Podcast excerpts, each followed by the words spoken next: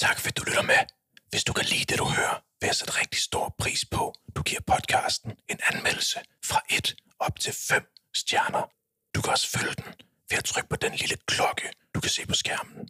Det hjælper podcastens rækkevidde, så vi kan nå ud til endnu flere lyttere. Som tak lover jeg til gengæld, at du kan lytte til vildere og vildere iværksættere. Det var bare det. Kæmpe stort tak, fordi du lytter med.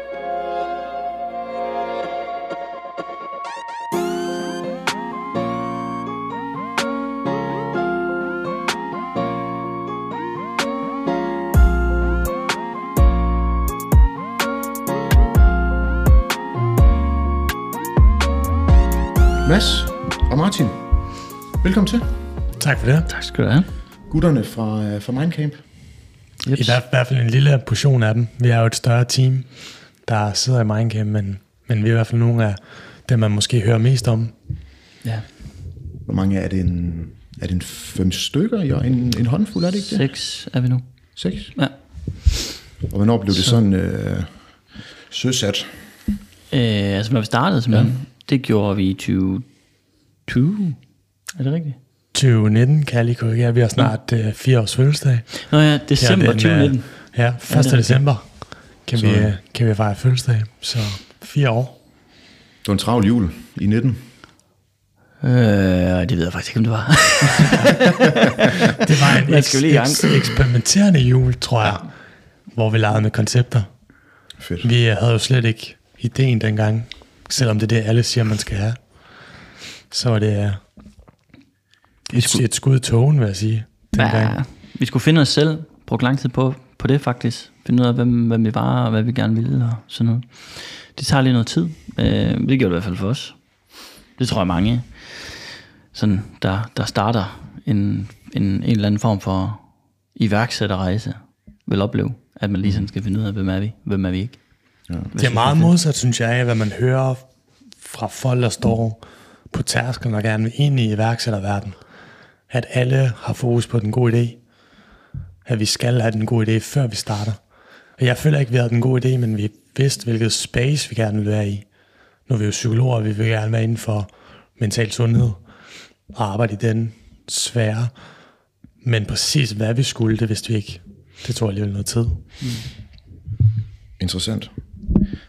Så det var lidt sådan en... Øh, kan man tillade sig at sige launch crap, but launch? Kom i gang. Ja, det kan man nok godt sige på en måde. Altså i hvert fald, øh, i hvert fald det her med at komme i gang. Jeg tror ikke, jeg, vil, jeg håber ikke, at vi synes, det er tid crap, men, men, men, men, Men det er rigtigt, vi launchede ikke noget, der var sådan poleret. poleret high Ja.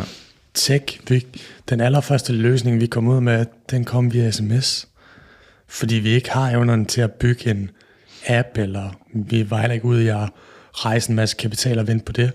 Så jeg tror nærmest en måned, halvanden efter vi havde startet selskabet, kunne vi jo levere en løsning til vores kunder, fordi vi sendte det via sms. Mm.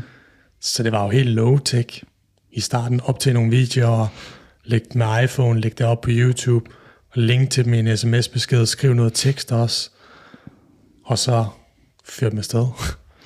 Ja, og jeg kan da huske, vi stod jo på, på biblioteket dengang, øhm, og, og tegnede tre cirkler, der overlappede hinanden. Og i den ene, der skrev vi, øh, hvad er vi gode til? Og den tredje, hvad er vi passionerede for?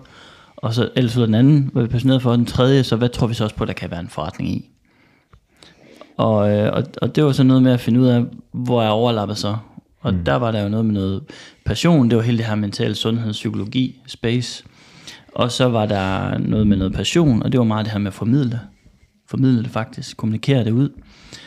Og så den tredje, det var så det her med ja, en kombination i virkeligheden af, af de to ting, at det troede på, at det kunne blive til en, til en forretning. Sådan long story short. Mm. Det var egentlig sådan en måde, vi, vi kom i gang på. Det blev så til de her, prøve at få noget, nogle redskaber ud til folk via, i det her tilfælde, så en, en sms, som vi så øh, fik solgt til nogle virksomheder, hvor deres medarbejdere fik dem her en tre gange i ugen Okay. med en YouTube-video. Og det kunne man jo godt kalde lidt crap. For at der var heller ikke nogen, der endte med at købe ind på det long term. Der var masser af interesse i det. Men i sidste ende var der ikke rigtig nogen, der sådan rigtig gad betale for det. Så det var ligesom den første fase for os. Ja. Og hvad er det sådan, øh, hvis vi lige skal tage den i, i dag, i 2023, slutningen af 2023, hos Mindcamp, sådan, øh, sådan beskæftiger jeg med? Vi har jo et produkt, kan man sige, og det hedder Hjernero. Ligesom titlen på vores bog ligger der. Mm. Og det er jo lige før, at man kan regne ud, hvad det handler om. Det handler om at få ro i hovedet. Det handler om at slippe grublerier, tankemøller, bekymringer, overtænkning, hvad man nu vil kalde det. Og det foregår, eller det foregår så på en online platform. Det vil sige, at vi har et fire ugers forløb egentlig, som, som man køber adgang til, som privatperson for eksempel. Og så hen over en periode på fire uger, så får man så fire konkrete redskaber til at få mere ro i hovedet. Og så får man så sparring med os derudover. Og det er der private, der køber. Og så i virkeligheden langt, langt størstedelen er faktisk øhm, sådan erhvervsaftaler, hvor vi arbejder med teams. Vi kalder det for jernrolige teams. Hvor vi giver dem nogle, selvfølgelig nogle redskaber til at, altså de kommer jo igennem det her forløb, men så holder vi så også nogle workshops. Typisk en workshop inden de går i gang, og en workshop efter. Og ofte også sådan et længere samarbejde efterfølgende. Okay. Ja, det tror jeg. Mm. Men du har noget til for Martin? Nej, jeg synes, jeg, det gør meget fint. Hvad er det bedste, der er sket for jer i dag? Nå, det bedste, der er sket for os i dag, det var sgu et godt spørgsmål. Min første tanke, det var faktisk, at jeg fik lov til at øh, komme ind på Mac- McDonald's og få en af deres øh, kaffer. De laver ret god kaffe. De er sindssyge. Ja, ja. jeg fik en, øh, en stor latte, og det var jeg rigtig glad for. Jeg ville lige komme forbi det på vej, på vej her til Aarhus. Det var min første tanke, så det var ikke så, så, så storslået just, men øh, Men jeg var faktisk tæt på at nævne det samme, men der er faktisk en ting, der topper, og det var faktisk, øh, det lyder lidt romantisk nærmest, det var den øh, snak, mig og Mads havde på vej hernede fra, kørt fra Aalborg hernede til Aarhus. Det var faktisk en rigtig god snak. ja, det kan Det hjalp, at vi havde en god kop kaffe fra McDonald's, Ja. men øh, det var faktisk en ret god snak, vi havde der. Det vil jeg give dig ret i. Det har også været kritisk, hvis du sagde nej. Ja, det var en dårlig snak. Hvad er, øh, hvad er sådan det vigtigste, jeg skal vide om jer to, enkeltvis, for at, at sådan forstå de personer, jeg sidder overfor lige nu? Åh, oh, det var godt nok. Det har jeg ikke fået før, det spørgsmål. Det var et godt spørgsmål. Det, det er jo en, det er en, god, en god icebreaker nærmest, hvis man, hvis man mm. øh, møder nye folk. Faktisk også, hvis man er sidder til højbords med man ikke kender. Det var lige præcis det, jeg tænkte på. Hvad fanden skal man snakke om? Øhm, hvad er det vigtige? Jeg kan jo starte med at sige, bare, det jeg ved ikke, om det er det vigtigste, men jeg har jo kun et stemmebånd, der virker, så det er derfor, jeg også sidder og hoster. Og det kommer jeg nok til et par gange i dag også. Så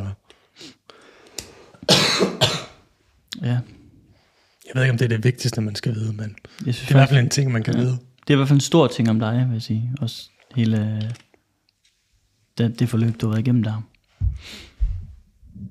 Men, øh, men hvad er det vigtigste, om man skal vide om mig? Det synes jeg virkelig er... Lige nu, så det jeg har lyst til at sige, det er i hvert fald sådan, at jeg er mest optaget af lige pt. Det er, at jeg er blevet en far. Tillykke. Øh, og tak skal du have. Det tror jeg, det er det vigtigste i mit liv, lige pt. Øh, men der er selvfølgelig ikke nogen grund som sådan til, at man, øh, man som lytter skal vide det. Men det er i hvert fald det vigtigste øh, over mig. Også fordi jeg synes, det, øh, det sætter rigtig mange ting i perspektiv, når man får børn. Mm. Også i forhold til det her med at have forretning, og hvad der måske har været prioriteter før, kan måske ændre sig lidt. Altså nu, helt lavpraktisk, så for eksempel, så har jeg været lidt slem til også nogle gange at arbejde øh, derhjemme også, når jeg kommer hjem. Også fordi jeg, jeg kan næsten ikke lade være, altså jeg synes, det er fedt. Til nu at have nogle andre prioriteter, som så ham, min søn. Øhm, så, så det er i hvert fald noget, der, der sådan er vigtigt for mig mm. nu.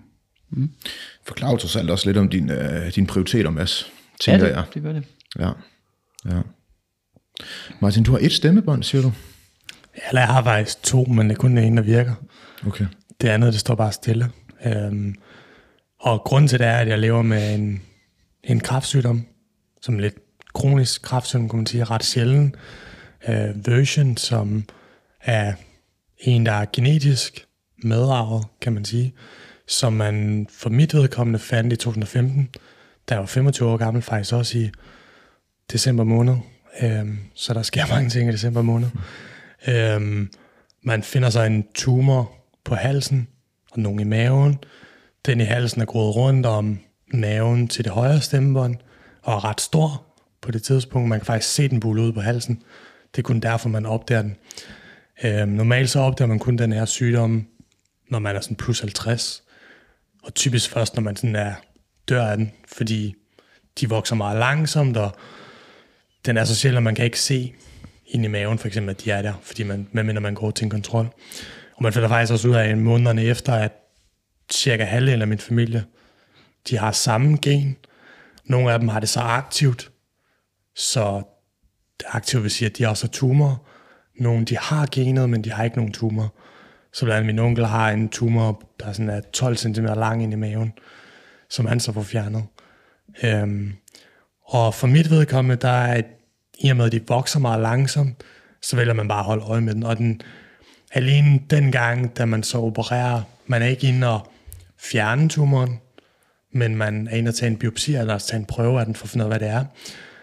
Og naver, de vokser ind igennem, rundt om, eller ind i tumoren, kan man sige, ind i midten af den, men de vokser også rundt om den her tumor. Så i det, man tager en biopsi af den, så lammer man faktisk stemmebåndet. Og det kan du huske, Mads, fordi vi gik på studie sammen, at der er et år, hvor at min stemme var virkelig fucked, fordi nerve, eller sådan stemmebåndsnerven var lammet, så det virkede ikke så godt med stemmebånd.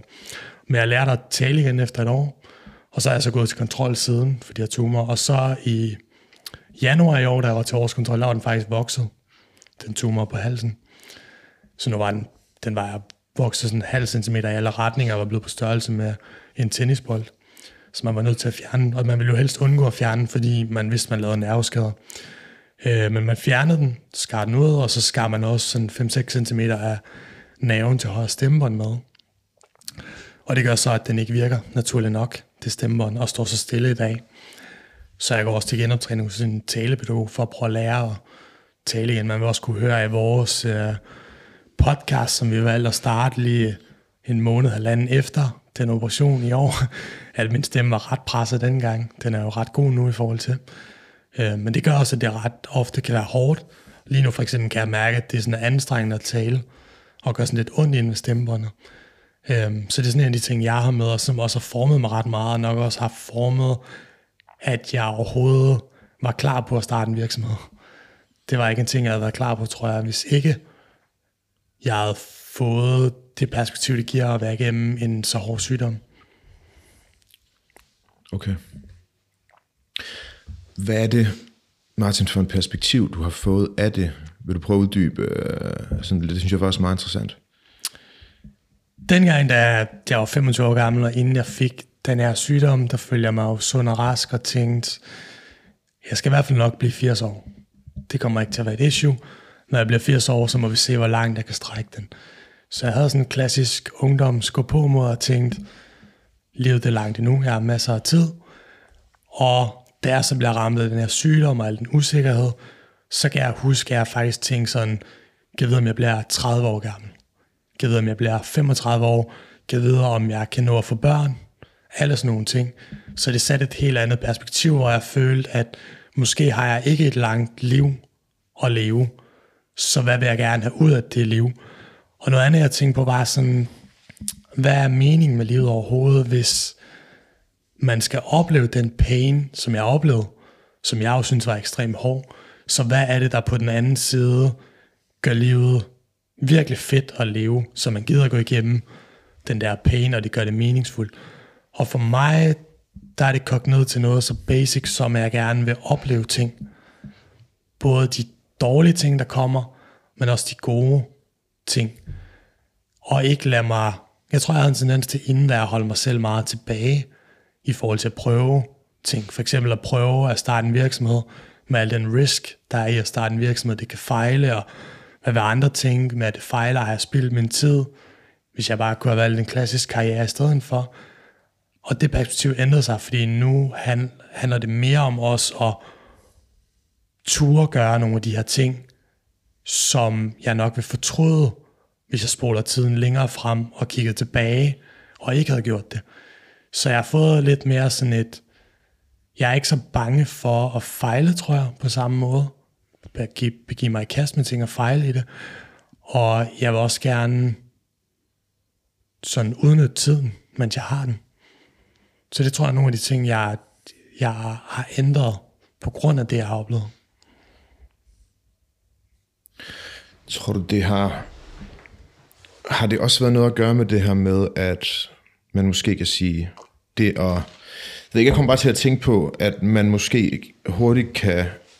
Eller det kan gå op for en, at det her med at spille den i går så en sikkert, det slet ikke er så sikkert, fordi der ikke er noget, der ligesom er lovet. Mm-hmm. Øhm, har det sådan været, været med i forhold til, og så, og så sige, jamen, jamen jeg, jeg kan lige så godt forsøge, fordi der er ikke noget, der ligesom er lovet alligevel. Ja, jeg tror, det er en meget god uh, måde at beskrive det på, fordi jeg føler også, at sådan, når, nu bliver det jo meget slutning og sådan noget, men når livet slutter på en måde, så er vi alligevel alle sammen et eller andet sted lige, kan man sige.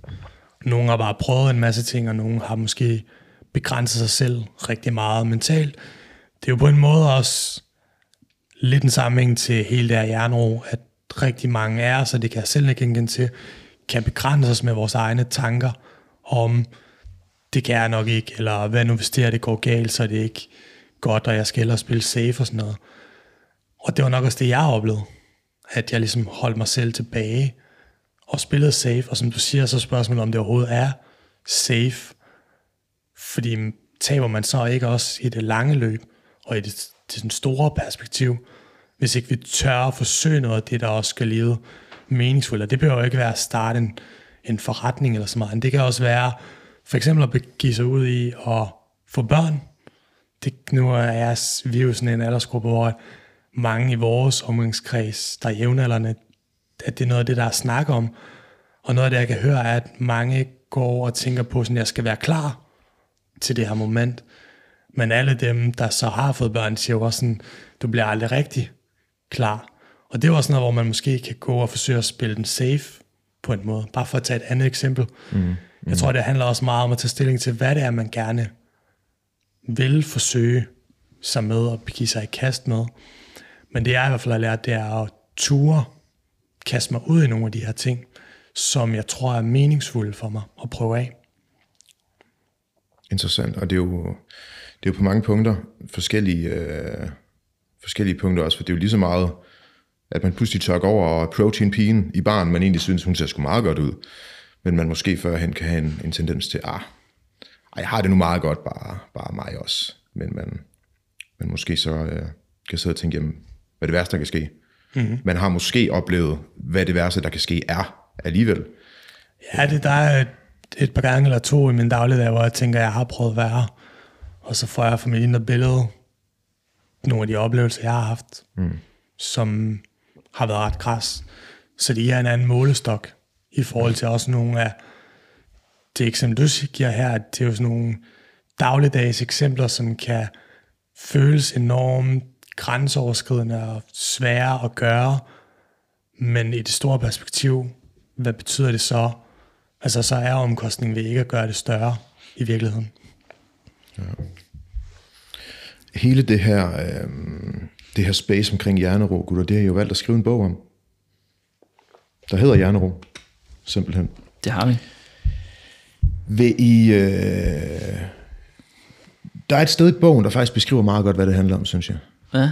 Og jeg skrev det ned, for jeg synes sådan egentlig, at det, det giver meget god mening. Nogle gange, når man skal fortælle, hvad en bog handler om, så bliver det meget sådan, så kan det godt tage lidt tid.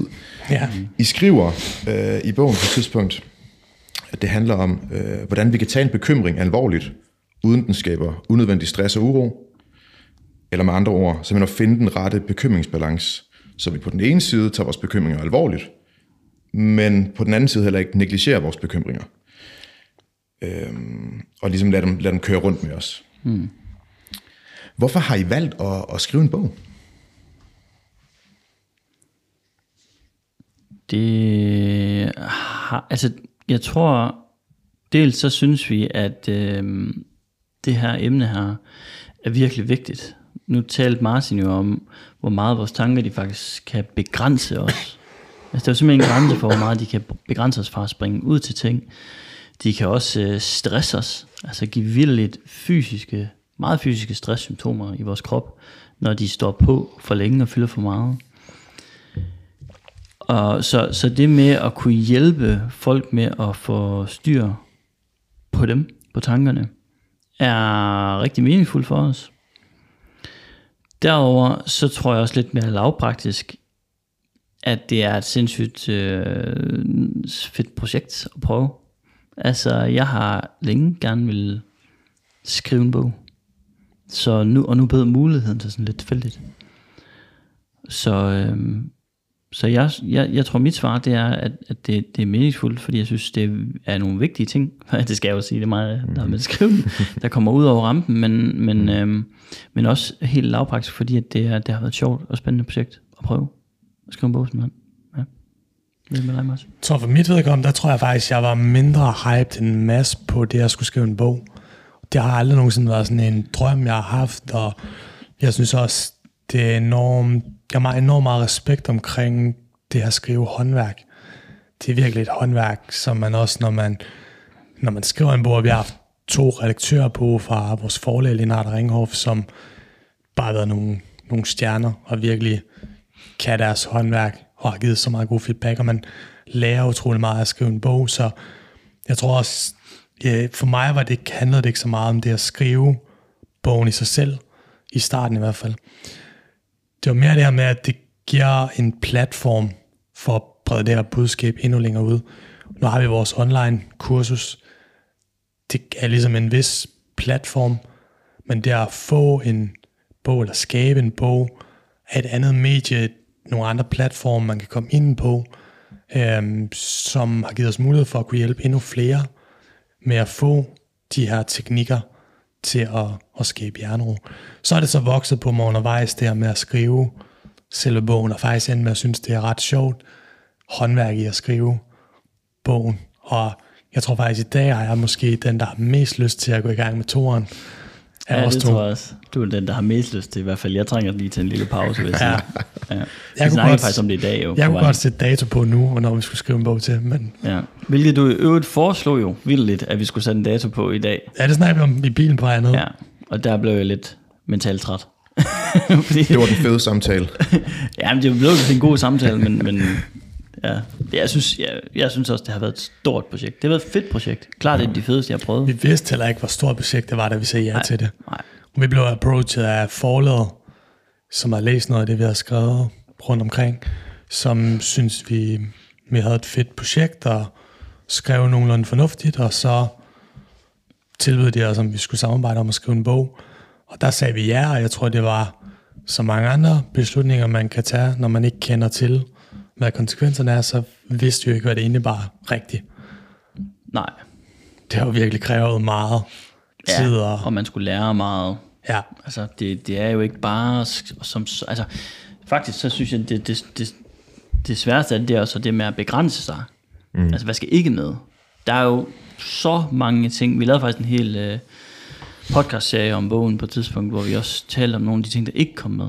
Og som faktisk har været virkelig svære at klippe ud, fordi man, man, man synes, de er fede. Og det synes jeg også har været noget, der har været sværest. Mm-hmm. Og så virkelig kondensere det og sige, det er det her. Og så, og så egentlig gøre den så... Vi hele tiden den skal være så let læselig som overhovedet muligt. Okay. Og det betyder også, at man må begrænse lidt. Ja, for hvad har tankerne været der? For det er jo, nu, nu har jeg nogle bøger derovre, hvor der er, tror, der er i hvert fald en på 400 sider. Ja, det er, den, det er jeres jo ikke. Nej, hvad har tankerne sådan været der? For I kunne jo, I kunne jo også, Mads, simpelthen have valgt at sige, okay, alt vi simpelthen kan spytte ud, der er relevant. Mm. Det er ikke sikkert, at det kun kan blive 400 sider så, men, men, men så bare tag det hele med, for så går man ja. i hvert fald ikke glip af noget. Ja.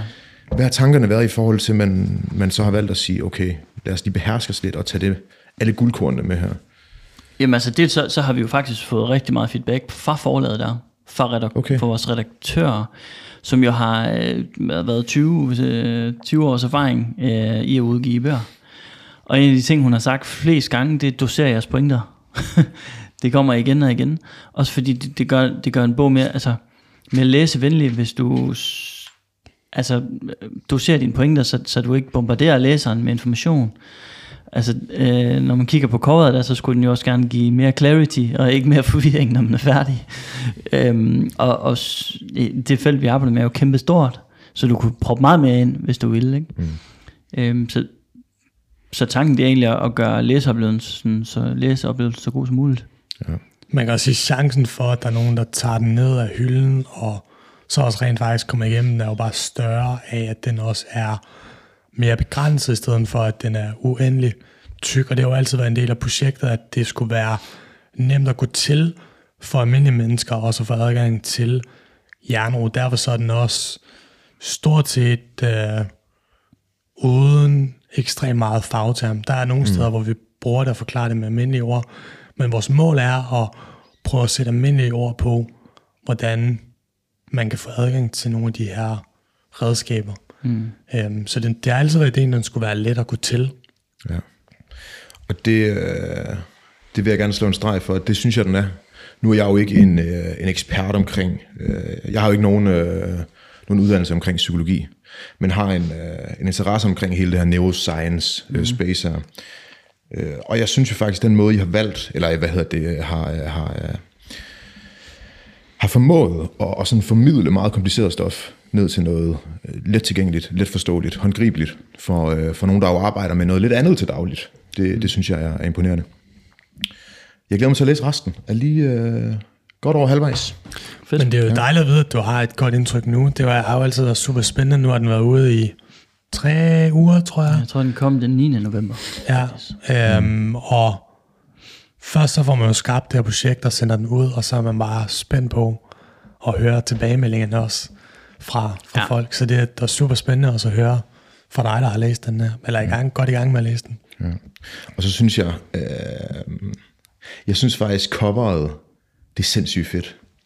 Jeg er vild med, at I har formået ligesom at blande den her, øh, sådan det grafiske, med minimalisme, men samtidig let forståeligt. Man forstår budskabet. Du starter ligesom meget rådet, og du ligesom kommer over i en lidt mere øh, balanceret øh, form for jern, ved jeg ikke, man kan sige. Øh, men det er i hvert fald det indtryk, jeg får. Vi har kæmpet så meget om det der cover.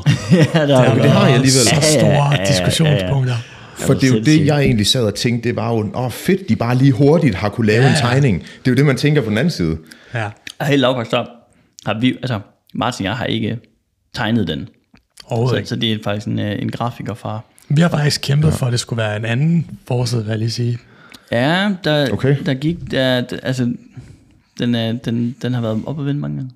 Men, øh, men vi er rigtig glade for den nu. Den er landet det helt rigtige sted, men det er sjovt, når man kender processen bagved, at vi har et andet billede, vi bruger til at forklare det her, hvor det er en, en hjerne, der ligesom bliver ramt af en kanonkugle udefra, sådan en man også bruger på byggeplads til at slå Wrecking bygninger ned. ball. Ja, Yes. og så er det den her kanonkugle wrecking ball, der går i stykker, og ikke hjernen. Så ligesom symbolet for, at du får en rigtig stærk hjerne, mm. der kan håndtere en masse. Og den har vi brugt forskellige steder, podcast og sådan nogle steder, og synes, den er super fed, og vi har kæmpet for den. Øh, men al den feedback, vi har fået, fortæller os bare, at den er landet det helt rigtige sted. Som du siger, den er super hurtig at aflæse. Du skal ikke have bogen særlig længe i hånden, så kan du godt se, at der er en rød hjernehalvdel, og i højre side, så kommer der en rolig hjernehalvdel, som er den, du får, når du har læst bogen i virkeligheden. Men det er sjovt, når man kender processen bag. Det samme, når vi læser bogen, læser vi den jo på en anden måde end alle andre, fordi vi ved, det er der har haft sindssygt mange andre looks, mm. hvor vi har skrevet om på sætninger og flyttet rundt på afsnit, og altså, der er så meget bagved sådan en bog. Altså, det er bogen- ikke bare at lande den. Nej, hele bogen er jo skrevet om 11 gange. Så. Ja, det kan lytterne ikke se, men jeg løfter øjenbrynene lige nu. ja, 11 så- gange. Altså, når ja. du, altså hele bogen. Ja. Der, der, der, vi kom op på, på 11 edits.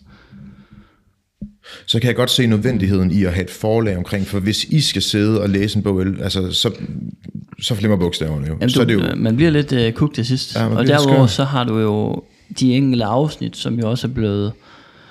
Altså for det sidste kapitel, der er du så nok ikke helt kommet til nu, men, men, men det er jo den, der er blevet skrevet om altså så mange gange. Virkelig. Og, Okay. okay. og det, det er jo store ting, at flytte rundt på afsnit, fjerne afsnit, ord, øh, hvordan du vender sætningerne. Altså, der er ikke det ord, der ikke har været vendt i den bog. det, det synes jeg. Og, og på et tidspunkt blev man nødt til at stoppe. ja. Øhm, men, men nu nævnte du for eksempel selv det her med formidling. Det er jo meget det, det handler om det her. Mm. Altså for det, mm. kan vi gøre det lettere? Kan vi, kan vi, kan vi, gøre, kan vi gøre et langt ord kortere? Altså sådan nogle, sådan nogle ting. Altså vi vil gerne have, at man egentlig skal bruge så lidt kognitiv energi som overhovedet muligt. Men også bare sådan nogle små ting som, at den her sætning overhovedet er nødvendig for at forstå budskabet. Ja, ja. Sådan, der er virkelig blevet taget led af mange ting, sådan, Og det gør jo helt som bare har ondt. gjort den, ja, men det har også gjort den meget mere crisp. Klart. Altså, Men det, er- det, er, det er altid toft, når man sådan har skrevet et afsnit. For eksempel så havde jeg sådan en passage. Så den der del, vi havde skrevet, hvor vi lige pludselig inddragede uh, Freud. mm. Som jeg synes var så fedt, fordi han har sådan en gammel quote, ja, og, som, som handler meget i den del, det tror jeg, du har læst om negativitetsbias. Ja. Men vi ender faktisk med at cut sådan forholdsvis langt afsnit om det. Bare sige, det behøver vi ikke. Pointen er der slet. Okay. Og det gør ondt helt ind i, i Ja, hjertet, ja, fordi man har ja, brugt det må på fandme gøre ondt. Ja, Ja. ja, men det bliver en bedre bog af det. Og, og nu nævner du selv lige, Mads, det der uh, cognitive bias, eller bias. Ja, Og det fik mig til at tænke på, at I, uh, I på side 28 i bogen, mm. der, har I, der, har I, der har I lavet en lille regneopgave. ja Og, kommer fra Kahneman. yes, lige mm. præcis. Uh, og jeg vil gerne lige prøve at læse den højt. Ja. Og nu kan jeg lige spørge jer, og så kan I lige vente lige 5 sekunder med at svare, så dem, der lytter med, kan selv lige øh, tænke, tænke igennem, hvad de vil svare. Vi skal ud og spille, spille rundbold, og vi skal have et bald, eller øh, ba- bald, øh, bat og en bold. I skriver her, et bat og en bold koster til sammen 1 dollar og 10 cent. Battet koster 1 dollar mere end bolden. Hvad koster bolden?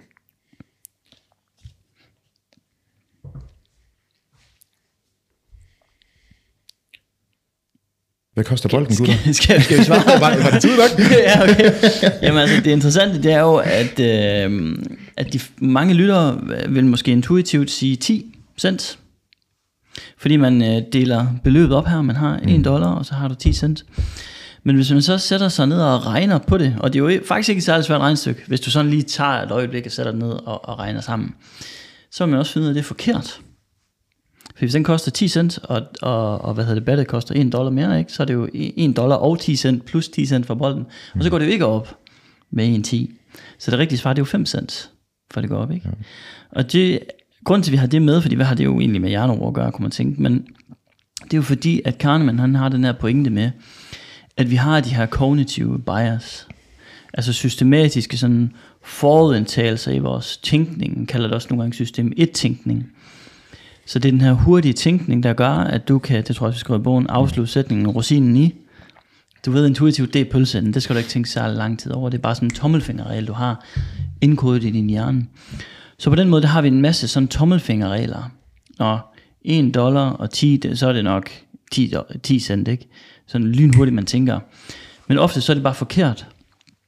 Så vores intuitive system indtænkning er ofte forkert. Fordi vi har de her bias her. Og en af de bias, vi så har, som så er relevant for hjernero, det er jo så negativitetsbias. Som er vores tendens til generelt set at fokusere mere på det negative end det positive. Så hvis man får feedback fra en, øh, nu er det her en iværksætterpodcast, så hvis man får feedback fra en kunde, det kunne også være mere øh, feedback fra en kollega, feedback fra en øh, chef, så kan man forestille sig, at man får en god kommentar og en negativ kommentar. Så vil langt de fleste lægge mere vægt på den negative end på den positive.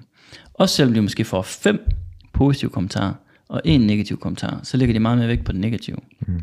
Det er fordi, man har den her negativitetsbias, en tendens til at fokusere mere på det negative end det positive.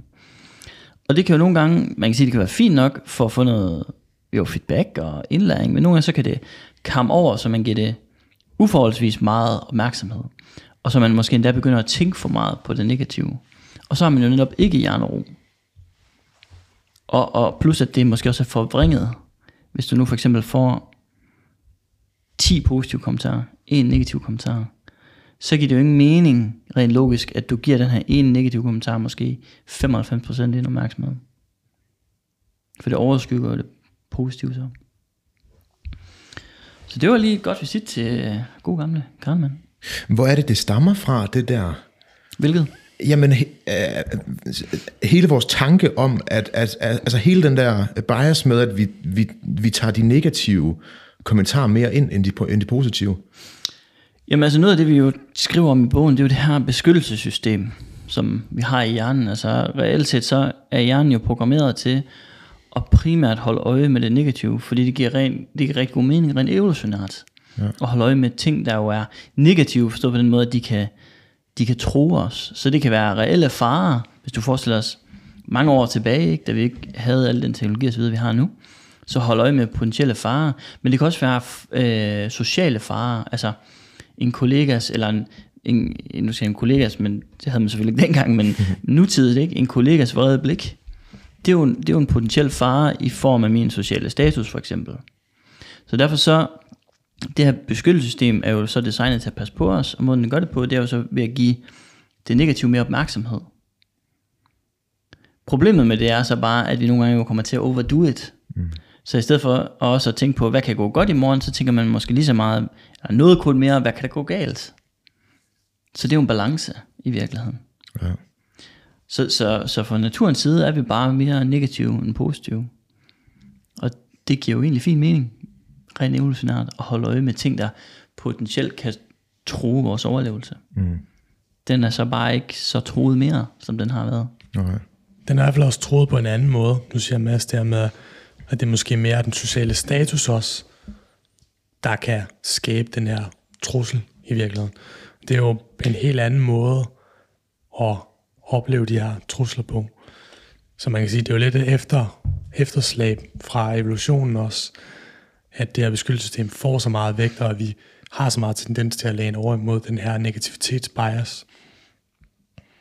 Men tror I så, at, at, at evolutionen samtidig vil være om 500 år, 1000 år eksempelvis, at der vi venter os lidt af med den her øh, beskyttelsestræng, og vi måske ikke er så drevet af de negative tanker? Kan man sætte det sådan op? Det, ved, det, det, det, vil, det vil i, i min verden i hvert fald være spekulation, hvis, hvis, man, hvis man skulle prøve at gætte, gætte på det. Øh, fordi vi ved jo ikke, hvordan, hvad fremtiden bringer. Men jeg synes også, at der er jo på en måde også, altså sådan noget som sociale medier, kan jo måske også være med til faktisk at, at øge følelsen af, af trusler, ikke? Og følelsen af, at jeg ikke er så højt oppe i det sociale hierarki, for eksempel. Fordi du kan sammenligne dig med så mange sådan celebrities og, og ting og sager, ikke? Så, så det, det vil jeg være påpasselig med at, med at svare på. Jeg tror, det kan gå, det kan gå begge retninger. Mm. Og også sikkert også bare status quo, jo. I virkeligheden. Ja. I nævner i, øhm, i bogen, for det, det jeg jo sådan tænkte, da jeg, øh, da jeg startede med at, øh, at læse den bog her, det er jo fedt, nu kan jeg, nu kan jeg få jernro. Mm-hmm. I nævner et sted i bogen, at mennesker faktisk ikke burde jagte hjernero. Vil I prøve at uddybe den lidt? Altså man kan sige, noget som mange også misforstår med hjernero, det er også, at man, man intuitivt tænker, nu skal jeg lykkes med os at slippe alle bekymringer og tankemøller og overtænkning i virkeligheden. Men det er ikke rigtigt det, der er vores ærne, det er heller ikke en ting, man reelt kan lykkes med at undertrykke alle de her tanker. Og det, der typisk vil ske, hvis man forsøger at undertrykke alle de her bekymringer, der naturligt popper op, det er, at de ofte bare vil vokse. Vi plejer at sige lidt kægt, at det svarer til, hvis jeg beder dig om ikke at tænke på en lyserød elefant de næste 60 sekunder, hvad vil du så tænke på? Lyserød elefant. Lyserød elefant. Hvorimod, hvis du tillader dig selv, at den er der, men du bare ikke tildeler den mere opmærksomhed, jamen så vil den måske poppe op, men den nok også forsvinde stille og roligt over tid. Og det er det samme med bekymringer og ting, vi, vi overtænker, de popper op. De vil trigge så at sige. At selvfølgelig popper der nogle af de her bekymringer op. Det gør det også for mig og Mads, selvom vi arbejder med jernro. Det vi gerne vil frem til med bogen, det er også at lære, hvad vi gør efter, at de her tanker, de popper op. Hvor meget tid bruger vi på dem efterfølgende. Og det er der, vi også har en et valg, kan man sige, at vi har nogle vaner, nogle ting, vi gør, for eksempel ved at forsøge at dyrke videre på de her bekymringer. Det kan man gøre på mange måder. Man kan gøre det ved at dele sine bekymringer, eller selv sidde mentalt og køre rundt i de her bekymringer, eller man kan google alle mulige ting for at research videre på nogle af de her bekymringer. Tit fordi vi føler, at vi også skal håndtere bekymringerne. Måske nogle gange, fordi vi tror, at det er med til at løse problemer. Men det man bare skal huske, det er, at det ikke er bekymringerne, der løser problemer.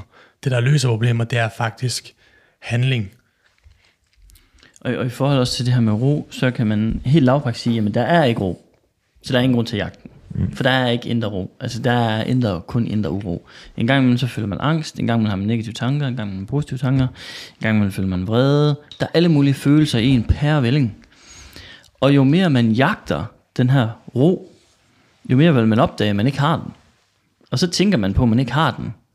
Og hvis der er noget, der kan give indre uro, så er det, at man tænker for meget. altså det giver meget fysiske sådan symptomer. Noget vi også ser særligt i, hos mennesker, som har kæmpet med stress og eller angst, som jeg jo selv har, det er lige netop, at øh, de kan i nogle tilfælde udvikle en tendens til at jagte den her ro i meget overdreven grad. Så meget, at øh, de begynder også at indrette deres liv efter det.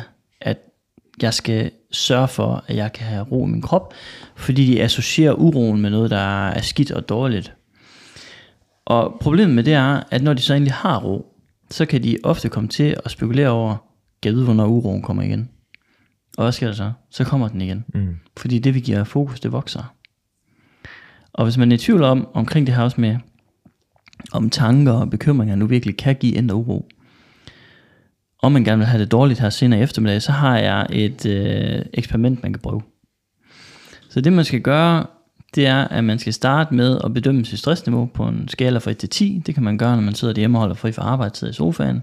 Slapper af. Forhåbentlig ikke for højt så, så er det måske en 2-3 stykker, hvad vi er. Så tager man så et stolpur og sætter til 5 minutter. Og i de 5 minutter, der skal man bekymre sig om noget træls. Så det kunne være et arbejdsrelateret problem. En noget, man er bange for, at man, der sker eller ikke sker, for eksempel. Eller hvad pokker det må være. Vi har alle sammen noget, der fylder. Når de 5 minutter de er gået, så skal man bedømme sit stressniveau igen. Og så min påstand, at 5 minutter, det er nok til at hæve dit stressniveau. 1, 2, måske endda 3 trin på den her stressskala. Hvis 5 minutter er nok til det, hvad sker der så, hvis man bruger timevis på for eksempel at bekymre sig om, at man ikke har nok indre ro? Så giver det i høj grad indre uro og stresssymptomer. Meget virkelige øh, stresssymptomer kan komme fra vores, ikke vores tanker, men hvor lang tid vi bruger på tankerne. Altså hvor meget vi hænger fast i dem. Mm. Hvor meget vi tænker over dem, kan man sige. Og det får mig til, for det er jo sindssygt interessant det der med, altså det får mig til at tænke, at du, øhm, du har jo været udstationeret til Afghanistan. Ja. Nævner du også i bogen. Og jeg kan bare huske, at der er et stykke i den her bog, hvor du uh, jeg er ikke så meget i titler i forsvaret, men der er en øh, over dig, der er Ja. ligesom coach af en art vel. Mm, Ja, det, det er faktisk, ja, det, er, han var også over mig, ja, men, men det var sådan et øh, mentaltræningsprogram, vi var igennem. Jeps. Ja. Hvor at jeg kan huske, at øh, der er et stykke omkring det her med, at du er meget stresset med hensyn til, når man skal ud- udstationere, så skal baglandet bare spille. ja, det skal det. Øh, og jeg kan huske, du nævner, det gjorde det ikke lige på det tidspunkt. Nej, Hvor han, han siger til dig, jamen, eller spørger dig, jamen er det, er det dine omstændigheder, eller er det tankerne om dine omstændigheder, der stresser dig? ja. Og det var jo, Det var, ja, det var jo en game changer, og formentlig, tror jeg, i hvert fald set i, i, i retrospekt, starten på min interesse i det her felt her. For jeg havde jo faktisk før, jeg kan bare lige tage historien, så, ja, ja. så det er tilbage i 2013, at jeg skulle udsendes øh, som soldat til Afghanistan. Og i perioden op til det havde jeg det ikke selv godt. Jeg havde meget, øh, jeg begyndte at få flere og flere sådan stress. Jeg vidste jo ikke, at det var stresssymptomer dengang egentlig. Jeg googlede så frem til det, fandt ud af det. Mm. Men det var sådan noget med trykken for brystet. Det var især sådan en klump, jeg havde i halsen. Jeg virkelig ikke følte kunne gå væk. Det var sådan spændinger i nakken. Og min udfordring, det var bare, at jeg ikke helt vidste, hvorfor det var der. For jeg kunne egentlig godt lide mit arbejde og alt sådan noget der. Og jeg synes ikke, min kollega havde det.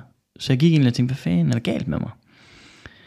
Øhm, og så skulle vi så heldigvis på det her, det er sådan et standardprogram, det var det i hvert fald dengang, at man skulle igennem, inden man skulle udsendes, for at klæde soldater på til ligesom at håndtere noget af det her stress, man jo altså bliver udsat for.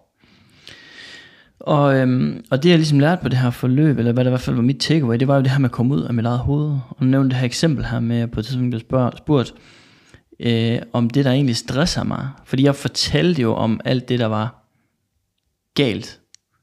Altså alle de her udfordringer, jeg synes, jeg havde med på, på, min, øh, på min, mit bagland, der havde lidt svært ved at få den der opbakning, at jeg, at jeg skulle udsendes. Meget forståeligt jo, mm. egentlig, fra min, fra min families side osv. Men hvor jeg så bliver spurgt omkring det her, men, men vil det stresse dig, hvis du ikke tænker på det? Og det er sådan et provokerende spørgsmål faktisk at få, som jeg stadig kan finde på at stille andre.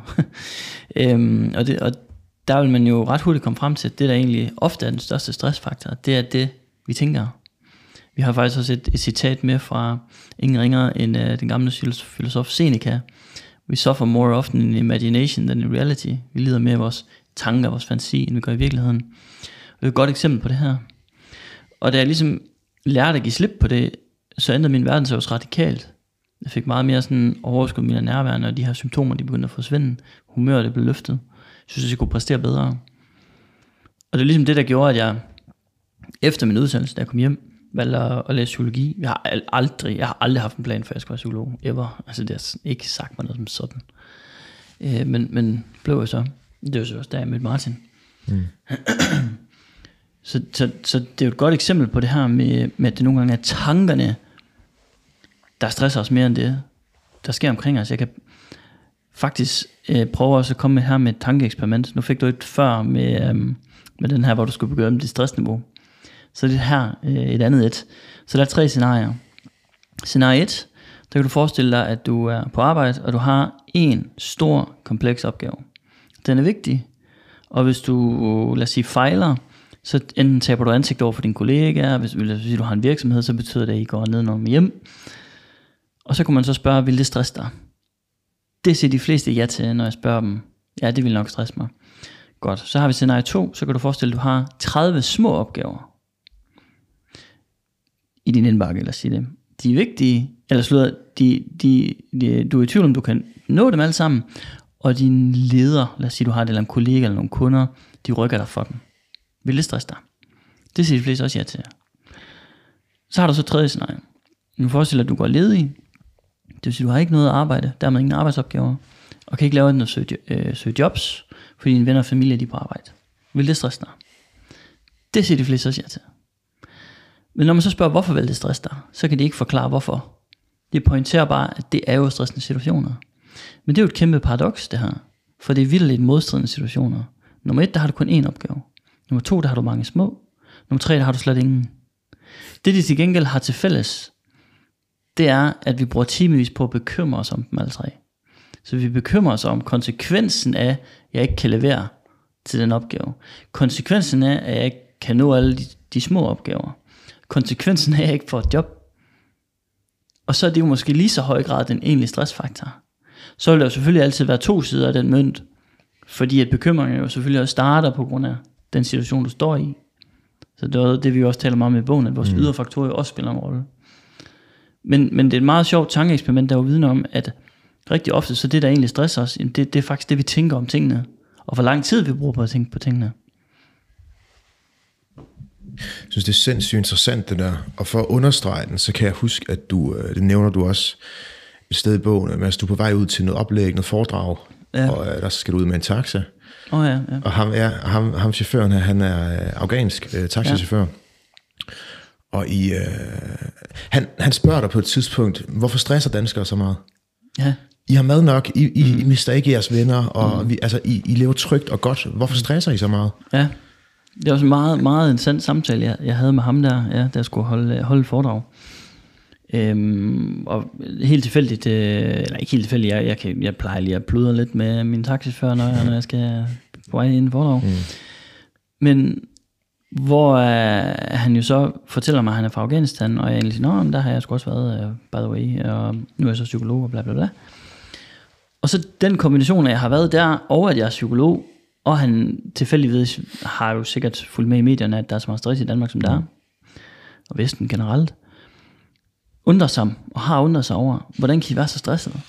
Fordi I er jo, I er jo ikke i rigtig fare. Og han, blev faktisk, han er faktisk sådan en lille smule provokeret af det. Fordi han synes, at vi har det så godt, og nu er jeg selv kommet her til, jeg har det godt, og han har stadig noget familie dernede, der ikke havde det godt. Hvor han, hvor han synes, at, at, at folk dernede har det mentalt bedre. Og, og det er jo også noget, jeg selv oplevede, og jeg kan da huske, at jeg snakkede med flere kolleger om det. Hvordan, hvordan kan de være så tilpas i alt det her? Men det, der jo er interessant med, med os her i Danmark, det er, og det man ikke skal underkende, det er, at det kan godt være, at de ydre stressfaktorer, de ikke er lige så store, som det for eksempel er i Afghanistan. Men de indre stressfaktorer, de kan være rigtig store, fordi vi har så komplekst et samfund og arbejde, som vi har. Vi kan være always on. Vi kan tænke rigtig meget omkring, vi er jo gode nok og dygtige nok, og hvad hvis det går galt, og forandringer, nye systemer. Der er bare så meget at tænke over her hos os. Mm. Så selvom den ydre verden ved første øjekast måske ikke virker så stressende, så, så kan den indre verden rigtig, altså være det i høj grad. Og det er jo sådan en vigtig pointe også, fordi vi møder rigtig mange mennesker, som føler sig stressede, lidt ligesom jeg gjorde, uden at kunne forstå hvorfor. Og det er faktisk et vældig ubehageligt sted at være, fordi man bliver sådan, jamen jeg fjerner ting, jeg fjerner ting, jeg fjerner ting, og til så kan man have fjernet så meget, at der nærmest ikke er mere mening og indhold tilbage. Og så bliver man nedtrykt. Og man sammenligner sig selv med andre, hvor man tænker, jamen de gør jo det samme som mig. Det gjorde jeg jo dengang med mine kollegaer, jamen de, vi har, de, jeg går også på arbejde, det gør de jo også. Men det jeg ikke havde sammenlignet, det var vores indre verden. Fordi hvis jeg havde sammenlignet den, så havde jeg fundet ud af, at jeg var på en masse usynligt overarbejde, som mine kolleger ikke var. I form af, hvor meget jeg tænkte på, i det her tilfælde især min familie og sådan noget, på det tidspunkt. Og det synes jeg, den historie, den, den, den skiller meget godt, egentlig. Og vi skal huske, at der er både noget, der hedder yderstress og indre stress, og begge dele er vigtige. Jeg synes, det er en fantastisk illustration af lige præcis det der, ja. Og det er også noget, vi, vi begge har oplevet, øhm, og som vi bruger meget krudt på os at dele ud af i bogen her. Noget af det, hvor jeg selv har oplevet, det er jo sådan forskellen første gang, jeg bliver ramt af mit sygdomsforløb tilbage i 15, hvor jeg kan huske, min, mit hoved var hele tiden på overvejen. Grublerier om det, jeg har været igennem, og, og om alle de usikkerheder, der var i mit forløb, og bekymringer om min pårørende, der også blev ramt. Og det er jo helt naturligt, når der også er så meget ydre pres, kan man sige, at opleve det her. Men det jeg lærte i den periode, det var også, at i virkeligheden så fjernede alle de her bekymringer, alle de her tanker, mit mentale overskud, det overskud, jeg egentlig skulle bruge til at håndtere den her enormt svære ydre omstændighed, jeg stod i. På samme måde, som når man står i en stor forandring på sin arbejdsplads, eller en presset periode, der har man brug for det her mentale overskud, som man mister, når man bruger alle sine, sine ressourcer og overskud på at bekymre sig i virkeligheden. Og jeg kunne mærke enormt stor forskel til i år her, otte år senere, hvor jeg så igen bliver ramt af et ret intens forløb, og så samtidig også har en bog, jeg skulle skrive sammen med Mads, og vi har en virksomhed, vi driver, som har i rygende vækst også, som, som vi ligesom skulle forholde os til samtidig. Så jeg har haft i virkeligheden måske meget mere yderpres den her gang end tilbage i 2015. Men jeg har været meget bedre til at reducere, hvor meget tid jeg har givet de her bekymringer, hvor meget tid jeg har brugt på dem. Selvfølgelig har det stadig været det, selvfølgelig har det stadig været enormt hårdt at skulle håndtere det her, men jeg har haft meget mere overskud til rent faktisk at håndtere det, fordi jeg har haft mere styr på min indre verden, kan man sige, og måden jeg har håndteret det på har været anderledes. Så det, er, det bruger vi også enormt meget krudt på os at dele ud af vores egne erfaringer med at håndtere det, og det er jo ikke sikkert, at man selv oplever et sygdomsforløb, eller har stået over for en udsendelse til Afghanistan, men har prøvet, man, man har typisk prøvet pres på en anden måde, på andre måder, at man har et arbejde, hvor der er enormt meget pres på, man oplever måske også nogle ting i privaten, der presser en, måske står man over for mange forandringer, eller der er en usikkerhed, der lurer rundt om hjørnet, og det er virkelig bare en anden måde at opleve pres på. Så selvom man ikke nøjagtigt har oplevet det, vi har oplevet, så kan man sagtens tage de samme teknikker i virkeligheden og bruge til at håndtere det her mentale pres, der er i det. Jeg sad i går aftes, øh, Martin, og så, øhm, så prøvede jeg at forestille mig en situation, hvor jeg vil få det at vide, du fik at vide tilbage i 15. Mm. Det kunne jeg ikke forestille mig. Hvor, hvor, hvordan fanden kommer man over sådan noget? Du er 25 på det tidspunkt. Mm. Det er den alder, jeg er i nu jo. Mm. Men det kan jeg godt forstå, at du ikke kunne forestille dig. Det er også ret svært, og ret svært at forklare sådan alle de der scenarier, hvor man sådan får alle mulige hårde beskeder at vide. Og jeg tror, at de første, i hvert fald den første gang, jeg får det at vide, er jeg sådan ikke rigtig bevidst om, hvad det er for at vide. Jeg kan huske, at forløbet af indløbet er lidt længere, sådan over sommeren opdager mine forældre, at jeg har en bule på halsen, jeg begynder at gå til min egen læge, bliver sendt til specialist, og de tager nogle prøver, der begynder godt nok at blive snakket lidt om kraft, men der bliver også snakket kødsyge, som de egentlig hælder mere mm. til, og så konstaterer de, at der er ikke rigtig nogen af delene, så det går nok i sig selv i løbet af efteråret. Og så har jeg en kontroltid, 31. november, på sygehuset, hvor det er sådan, hvis ikke den er forsvundet, så tag lige ind der. Og jeg har sådan en 10 minutters samtale, hvor det bare er fryd og gammel, og der er god stemning, og så skal de lave det sidste tjek, og det er så et tjek, hvor de tager sådan ultralydsscanninger ligesom til gravide, og så scanner halsen, og så kan de så se, at der er en tumor, der sidder derinde, og så skifter stemningen bare sådan en switch, hvor de så siger, du skal opereres, og det skal gå rimelig stærkt, og de sådan, om jeg har faktisk en tid i morgen formiddag, men der, der, er, der tror jeg er lidt naiv om, jeg ved ikke rigtig, hvad det er, og det tror jeg i virkeligheden også lige der den første fase hjælper mig. Da jeg så en uge senere kommer ind til kontrol og skal tjekke efter operationen, og først får jeg viden om alt, alt er godt, du har ingen, der er ingen kraft i det her, vi har fjernet, du er good to go. Men lægen siger sådan, men det er lidt mærkeligt, at du stadig har havet på halsen. Og det man, jeg i hvert fald har lært på sygehuset, efter rigtig mange gange, det er, at det er altid godt, når man møder ind, og der kun er en læge. Så vil de typisk gerne sige noget nice til en. Men stemningen skifter, det er, hvor hun siger sådan, jeg skal lige hente nogle kolleger, så der kommer en sygeplejerske ind og en læge ind, og de scanner igen, og så siger de sådan, vi tror stadig, du har kræft, og vi vil gerne operere i morgen igen. Det var sgu rimelig tough. Og det tror jeg er svært også at beskrive, den oplevelse af sådan to gange på 10 dage at få at vide sådan, Nå, du skal faktisk opereres igen. Og det, det er sådan svært også at håndtere mentalt, fordi det bliver så overvældende. Mm. Og det tror jeg ikke, man kan sætte ind i, hvis ikke man har oplevet noget lignende. Sådan. Jeg prøver jo meget at leve mit liv lidt ud fra, at når jeg engang er så gammel til ikke at være i stand til at gøre alle de ting her, så vil jeg tænke, hold kæft, hvor fedt, jeg, jeg lige gjorde det. Jeg lige gav det et skud. Mm.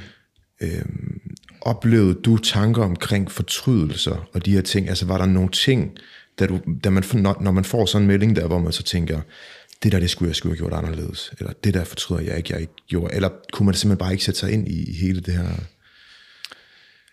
Det tror jeg faktisk ikke, jeg sådan rigtig gjorde. Mit fokus var ikke så meget på, hvad jeg havde gjort i datiden. Det blev mere sådan, når jeg kom ud herfra, skaber noget anderledes sådan et rigtig sjovt eksempel for mig og Mads, fordi vi, vi på det tidspunkt går på psykologi sammen og kender hinanden, og på det her tidspunkt, der Mads, han er en ivrig crossfitter, og træner rigtig meget crossfit, og jeg har snakket om det i overvis. Men jeg træner stadig nede i Fitness World og kører min egen træning, og masser flere gange prikket til mig og sagt, skal du ikke med ned og træne crossfit? Og jeg blev med at sige, jeg skal lige være lidt bedre til til pull-ups, jeg skal lige være lidt bedre form, og jeg skal være lidt stærkere. Jeg er ikke, jeg er ikke god nok endnu til det. Og bliver med at udskyde det. Mm. Kommer ikke derned. Og da jeg så i begyndelsen af januar, tilbage der 15-16, bliver frigivet af lærerne og siger, nu kan du egentlig godt træne igen. Så allerførste dag, der tager jeg ned til CrossFit. Og begynder til CrossFit. Så det, der ændrede sig for mig, var mere mit fokus på, hvad er det, jeg skal gøre fremadrettet anderledes i mit liv. Og ikke, mit fokus var ikke så meget på fortrydelse over, hvad jeg havde gjort i virkeligheden. Det giver meget god mening, og det, det, det understreger jo lidt det, du også sagde tidligere, Martin, om at du, du mere, øh, at, at den her frygt, den, den, den egentlig var lagt lidt bag dig. Altså, de her ting er sgu pludselig ikke så farlige, for du har et helt andet perspektiv. Mm. Og i virkeligheden var jeg jo i en markant dårligere form, efter at have... Hmm.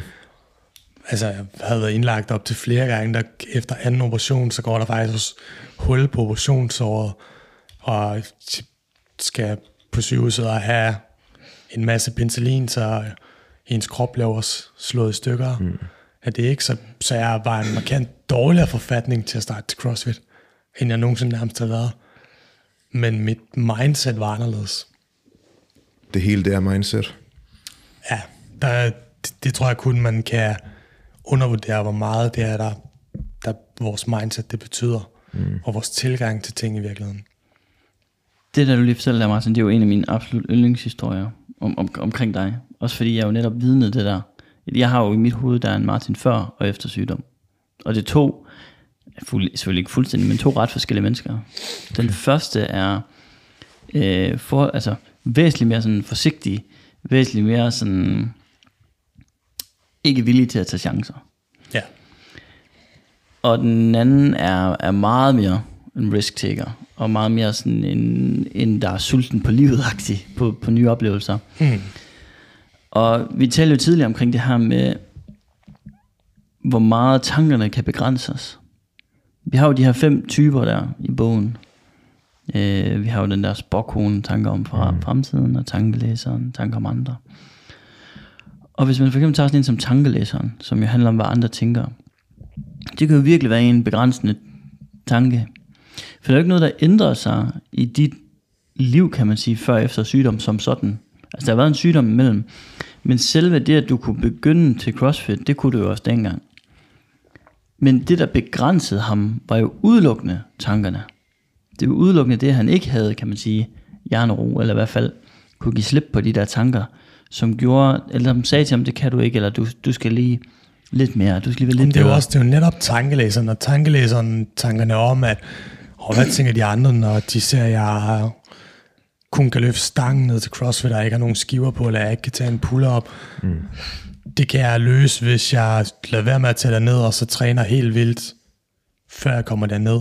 Det er jo virkelig den mentale begrænsning, jeg står overfor. Mm. Mine egne tanker. Og det er sjovt, at der sker jo ingenting, og så jeg kommer derned, at der er jo ikke nogen, der siger noget. Det er jo alle sammen noget, der var oppe i mit hoved, som jeg dyrkede og gjorde større, end det i virkeligheden var. Og det er lidt ligesom at sige, øh, jeg vil begynde at spare op, når jeg har en opsparing. Eller jeg vil begynde at træne, når jeg har sixpack. Altså det, det giver ikke, der er ikke som sådan en særlig god logik, altså når, når, når vi lader os begrænse vores øh, tanker på den måde. Men det er jo det, der sker. Jeg skal lige være stærkere, inden jeg kan begynde at træne. Altså, det er jo derfor, vi træner. Mm. Og, og så videre, ikke? Jeg skal lige herhen. Og så når man kommer derhen, så er der nyt, jeg skal lige derhen, ikke? Sådan kan man blive ved. Og så tror jeg, der er mange, der tænker lige omkring fitnesscentre, at nu er jeg selv trænet, i, ja, det har næsten altid været en, været en del af, min, øh, af mit liv, men, men især mig i starten, og det er også lidt det, jeg hører andre, der skal i gang med det her space her, at man, man føler lidt, alle lidt kigger på en, og man, øh, man føler lidt, at mm. ah, de holder sgu lidt øje med mig, de ved godt, det er måske første gang, jeg er her, og, og de her ting. Øhm, og der ved jeg jo selv, når jeg går der dagligt, og har gjort det i mange år, det, det gør folk ikke. Folk mm. er så fokuseret på dem selv. Ja, det altså, det. og det er jo ligesom, når man er til en fest, og, og alle tænker, ej, nu skal jeg ikke gøre et eller andet pinligt. Men når alle tænker det, så er der ikke nogen, der ser andre gøre noget pinligt. Lige nøjagtigt. Jeg har faktisk hørt nogen beskrive det som, eller kalde spotlight-effekten. At vi okay. selv, fordi vi oplever vores verden indenfra, tror, at alle har umanerligt meget fokus på os. Som om der er sådan en spotlight på os, der fremhæver os til en eller anden begivenhed nede i træningscenteret eller til en fest. Men som du siger, så har alle jo i virkeligheden mest af alt fokus på sig selv. Og gæt, hvem man så har fokus på, det er jo bare en selv, og man får ikke fokus på de andre. Så det er sådan en spotlight light effekt, lidt en, en anden form for bias, man nærmest har mentalt selv. Ja. En ting, jeg har lært i mit arbejde som psykolog, det er, der er ingen grund til at bekymre sig om, hvad andre tænker, fordi de har travlt med at bekymre sig om, hvad du tænker. Men prøv at det er fandme rigtigt. Mm. Det er det. Men det er også uhyggeligt. Ja, men når man ser så, som Martin siger, så lever vi jo hele vores liv. Øh, altså vores liv er jo det, vi oplever, ikke? Så er det klart, det, det er ligesom center of attention, ikke? Det er det, vi navigerer ud fra. Mm. Og så er det klart, det føles jo kæmpe stort.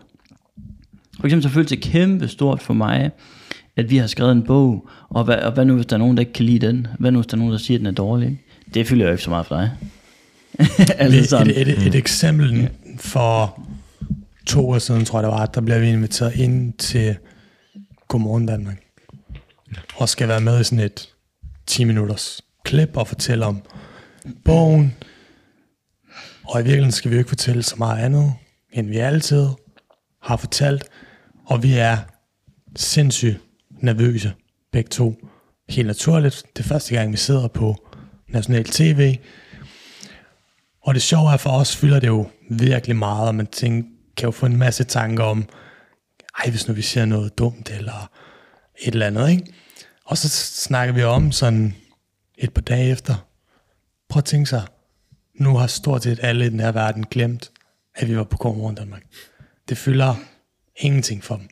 Og havde vi sagt noget fejlagtigt eller noget dumt, så havde, vi måske, havde folk måske husket en lille smule mere, men de havde nok stadig glemt os på det efter. Fordi så kommer der noget nyt, og så sker der noget i deres egen verden, de har fokus på. Men det er interessant, hvordan, og meget menneske det virkelig jo også, hvordan at det for os selv kan fylde enormt meget, det her, at vi ikke vil lave et eller andet fejl, at vi ikke lige vil se dum ud nede i træningscenteret, eller få sagt eller gjort noget dumt til festen, eller i medierne, eller hvad det er. Men det fylder jo mest hos sig selv. Det var faktisk en bias, kan man sige, Mm. som vi tidligere talte om, ikke? Sådan self-center bias. Ja. Altså, altså man føler, at, at, at, at vi... Det, altså hvis man siger noget dumt, kommer til at sige noget dumt i sådan en interview, ikke? For os, der vil det jo føles så stort, og det vil være så akavet og træls, måske en uge, flere uger måske. Men for dem, der ser det, så er det sådan noget, du ved, altså det, det er jo væk, det er jo mm. videre, ikke? Næste nyhed. Øhm, og, og, og for eksempel, hvis vi nu fik en dårlig anmeldelse på vores bog, og du synes, den var god, lad os sige, du gør det, håber jeg, du synes, ja. men lad os bare sige, du synes, den er god, ikke? Øhm, så er du jo ligeglad med det. Hvis du, hvis du, du ved, du vil jo ikke give det særlig meget opmærksomhed, du vil måske være sådan, nå, om der er faktisk nogle takes, jamen, det er jo måske egentlig rigtigt nok, det kunne det måske godt have forbedret, ikke? men så er du ligesom også videre, ikke? Mm, mm. hvor jeg vil måske sidde og refresh den side hele tiden og kigge på, når, hvor, altså, hvad kommer det nu til at Ja, betyde? det er faktisk ikke? rigtigt. Altså sådan, fordi det handler om, om mig og noget, jeg har lavet, og så føles det bare stort, i Og jeg- forhold til, hvad hvad det egentlig er. Jeg tror faktisk, hvis der sidder nogle lytter derude, for eksempel og er iværksætter, så tror jeg også, at i den kontekst, man kan bruge det her lidt i forhold til noget, jeg selv måske også kan mærke. Hvis man sidder, nu ser det der med at launch crap, hvis man sidder med en løsning nu, og man stadig er early stage, og sådan holder sig selv lidt tilbage fra at gå ud og få den der honest feedback, hvor man også risikerer, at der er nogen, der siger, at det er lort, og det virker ikke, så er det jo også et eksempel på, at det måske fylder mere for en selv, at det man gerne vil skabe, eller komme ud med det her perfekte, og måske i virkeligheden det at få den her kritiske feedback, betyder ikke så meget for dem rundt om, men det kommer til at betyde alverden for den udvikling, der kan ske i ens forretning, at man faktisk får opsøgt den her ærlige feedback. Og det er jo også et eksempel på, hvordan tankerne om, hvad betyder det, hvis jeg skal høre den her kritiske feedback, og hvis andre ser, at det her det er faktisk mit produkt, der er så langt fra at være færdig, hvad betyder det så, at det kan vokse hos en selv? Men det er virkelig måske netop det, som ens forretning også har brug for, at man får opsøgt den her ærlige feedback. Ja, for der er jo, det er jo lidt det der med at bygge, bygge lidt, som man går. Eller hvad er det, man, man siger, der er et eller andet... Ja. Øh, Man ligger stenene, mens man går på broen, ikke sådan? der? præcis, Noget af sådan noget der, ja. Og jeg tror, chancen for, at man kan sidde i sin kælder og udtænke den perfekte løsning eller perfekte produkt, så skal det være, fordi man har så meget erfaring med det her problem selv, at man selv oplever det, eller man selv har stået i den industri, der skal bruge det, at det måske kan lade sig gøre. Men jeg tror, at de fleste gode løsninger og produkter, de bliver udviklet af, at man interagerer med brugerne, og man også gør det early, før at man måske har en særlig flyveklar løsning. Mm. For eksempel så det, øh, vores primære produkt er Jernro, som den her bog jo egentlig er baseret på. Øh, det er jo en version, jeg tror reelt set jo, en, en version 4,0 af plus en masse små, men sådan hvor, hvor du ved, det hele er blevet bygget om fra bunden af. Hvilket tager lang tid, når vi snakker om at bygge et, øh, et online forløb. Det er ikke noget, man bare lige gør. Og grunden til, at det er bygget om, det er jo fordi, at vi har fået noget feedback fra folk, som siger, det her det kunne være bedre, eller det her det virker ikke for mig. Og lurer mig, om der ikke kommer endnu en version. Det selvfølgelig gør det. Det skal der nok. Mm. Og rigtig mange, de vil jo også trække lidt på smilbånd, når de hører, at vores første koncept var en sms, vi sendte mm. til folk. Og jeg har et utal af eksempler på folk, hvor jeg skulle fortælle, at vores koncept var en sms af venner og familie og folk omkring mig, hvor de næsten ikke kunne finde en grimasse, der kunne passe, fordi de tænkte sådan, det er jo ikke et sådan, mm. det lyder jo ikke som et særligt vildt produkt. Men det, det gjorde, var, at vi fandt ud af, at når vi fortalte noget viden på video, det kunne folk godt lide. Og det var sådan et helt early step på, at hvis vi kunne arbejde mere i den retning, så var der faktisk flere, der synes det kunne noget. Mm. Og det var et af de ting, et af de pejlemærker, der gjorde, at vi arbejdede videre imod at bygge det her online kursus. Så, så den her crap-løsning var i virkeligheden første step på vejen mod det koncept, vi står med i dag. Jeg synes, det er så, øh, det er så inspirerende det der, fordi når man, når man starter en forretning, og du så x antal tid øh, senere, det kan være år ude i fremtiden, kigger tilbage, så er det meget sjældent, at din forretning ude i fremtiden er præcis samme koncept, som da du launchede det her. Øh, og det understreger bare af, at øh, nu ved jeg, øh, Microsoft, det var en hobbyvirksomhed dengang. Mm. Altså Google, Alphabet, det, altså det var et studieprojekt. Sådan, altså det sætter bare ting lidt i perspektiv, det her. Mm. Ja. Nervøsitet, synes jeg er meget, meget spændende. Nu, nu sagde I, I var i Godmorgen øh, Danmark ja. der. Det er live, gutter. I må fandme være nervøse. Altså. Det er længe siden, jeg kan huske, at jeg var så nervøs. Ja. Jeg kan faktisk huske på et tidspunkt, at han kigger på mig og spørger mig noget, hvor jeg sådan kommer til at lægge mærke til, hvordan jeg har det, og mærker, hvor ekstremt hårdt mit hjerte egentlig banker. Ja. så hårdt, at jeg tænker, kan man se det på min trøje? at den simpelthen diger. Okay, vildt, ja. ja. Uh, vi var virkelig nervøse der. Ja, det var vi. Men det er noget med, det ved I sikkert meget mere om, end jeg gør. Men det er noget med, at øh, når, når vi mennesker mærker sådan nervøsitet og den her øh, svedige hænder, hjertebanken, så er det faktisk, fordi kroppen ligesom forbereder os på den her situation, og kroppen ligesom ja. styrker os til den her position. Mm. Er der ikke noget med det? Jo, absolut, ja. ja. Der, der, er jo en, altså, der er jo en grund til, at vi føler nervøsitet. Hjertebanken er hårdere, fordi der skal mere ilt og næring rundt i kroppen. Vi sveder for at holde hovedet koldt. Øhm, og så sker der faktisk rigtig mange, altså der bliver udskilt en lang række stresshormoner, kortisol, adrenalin, som folk har hørt om, som jo faktisk er, er præstationsfremmende stoffer. Selvom mange måske har tænker, at kortisol er skidt. Det kan man sådan set ikke rigtig sige, at det er, for det har jo selvfølgelig en funktion. Men det, der er væsentligt her i forhold til nervøsitet, det er faktisk, hvordan vi tolker den. Hvis vi tol- tolker den som hvis vi tolker den som noget negativt, noget skidt, så sker der rigtig ofte det, at man f- forsøger at dulme den, fjerne den, trække vejret dybt for at mindske den udfordringer der, det som vi faktisk også, udfordring med det som vi også taler med bogen, er jo, at flere studier viser, at jo mere du bekæmper den, jo dårligt præsterer du. Og jo mere du udnytter den, jo bedre præsterer du. Og jo bedre har du det. Du føler lige så meget angst. Nervøsitet, det er jo egentlig en angstfølelse, du får i kroppen. Men hvis du tolker den som det, det er, altså kroppen, der prøver på at hjælpe dig med at levere inden en eksamen for eksempel, inden et kundepræstation, øh, kundemøde for eksempel, inden du skal interviews for eksempel, jamen så vil angsten slet ikke være lige så skræmmende for dig. For du ser den jo som noget, der hjælper dig. Og så er den også nemmere at være i. Den vil næppe blive rar, men den bliver nemmere at håndtere. Og så ser det ud til, at folk de præsterer bedre når de rent faktisk bruger den, i stedet for at bekæmpe den. Det er også svært at være nærværende. Altså, du kan forestille, hvis du går ind i til en eksamen, og hele tiden tænker, er for nervøs, er for nervøs, kan de sige, jeg sveder, kan de blive ved. Hvordan vil du så koncentrere dig om det, du skal? Du er slet ikke nærværende, hvis du har, nu taler lige om det her med fokus på sig selv. Mm. Man har så meget fokus på sig selv, at man ikke kan levere jo. En fodboldspiller, der bruger for lang tid på i kampen sidde og tænke over, hvor nervøs man er, eller måske også bare sådan, hvordan jeg præsterer lige nu, i stedet for egentlig bare at være in the zone, in the moment, med alt, med alt hvad der er. Så præsterer du bedre, fordi du ikke spænder ben for dig selv og bedre hoved. Hvordan bruger man den her til noget positivt? Er det simpelthen ved at sige, nu er jeg til stede i nuet? Jamen, en af de ting, man jo, man jo arbejder meget med, det er jo folks overbevisninger om nervøsiteten. Jeg starter med at den. Der er noget, der hedder mindset-interventioner, i psykologien, øh, som jo egentlig er baseret på hele det her med placebo og nocebo, stod om det. Mm. Så hele den her forventningseffekt, hvis jeg tror, at øh, jeg drikker det her vand, du har stillet frem her, og jeg bliver kommer i bedre humør, selvom der ikke er nogen grund til at tro det, så er der Men jeg er overbevist om det, så er der god synlighed for det. Og man ser, hvis jeg drikker det overbevist om, at jeg måske får hovedpine, så er der også en god, det er sådan nocebo, den negative forventningsvægt, så er der faktisk god synlighed for, at jeg får det. Og det der er med placebo og nocebo, det er, at det er store effekter.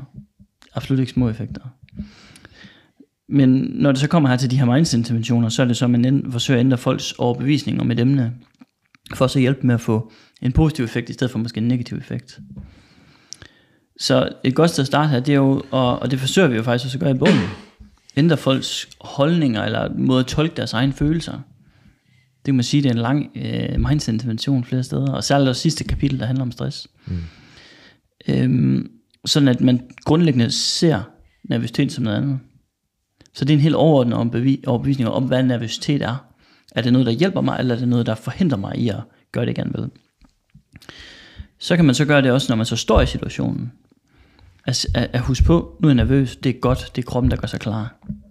Det er godt, jeg er nervøs lige nu, jeg skal ind og performe. Det ville være værd, hvis jeg ikke var nervøs. Så kunne jeg jo måske performe lidt dårligere, eller hvad vi har, ikke?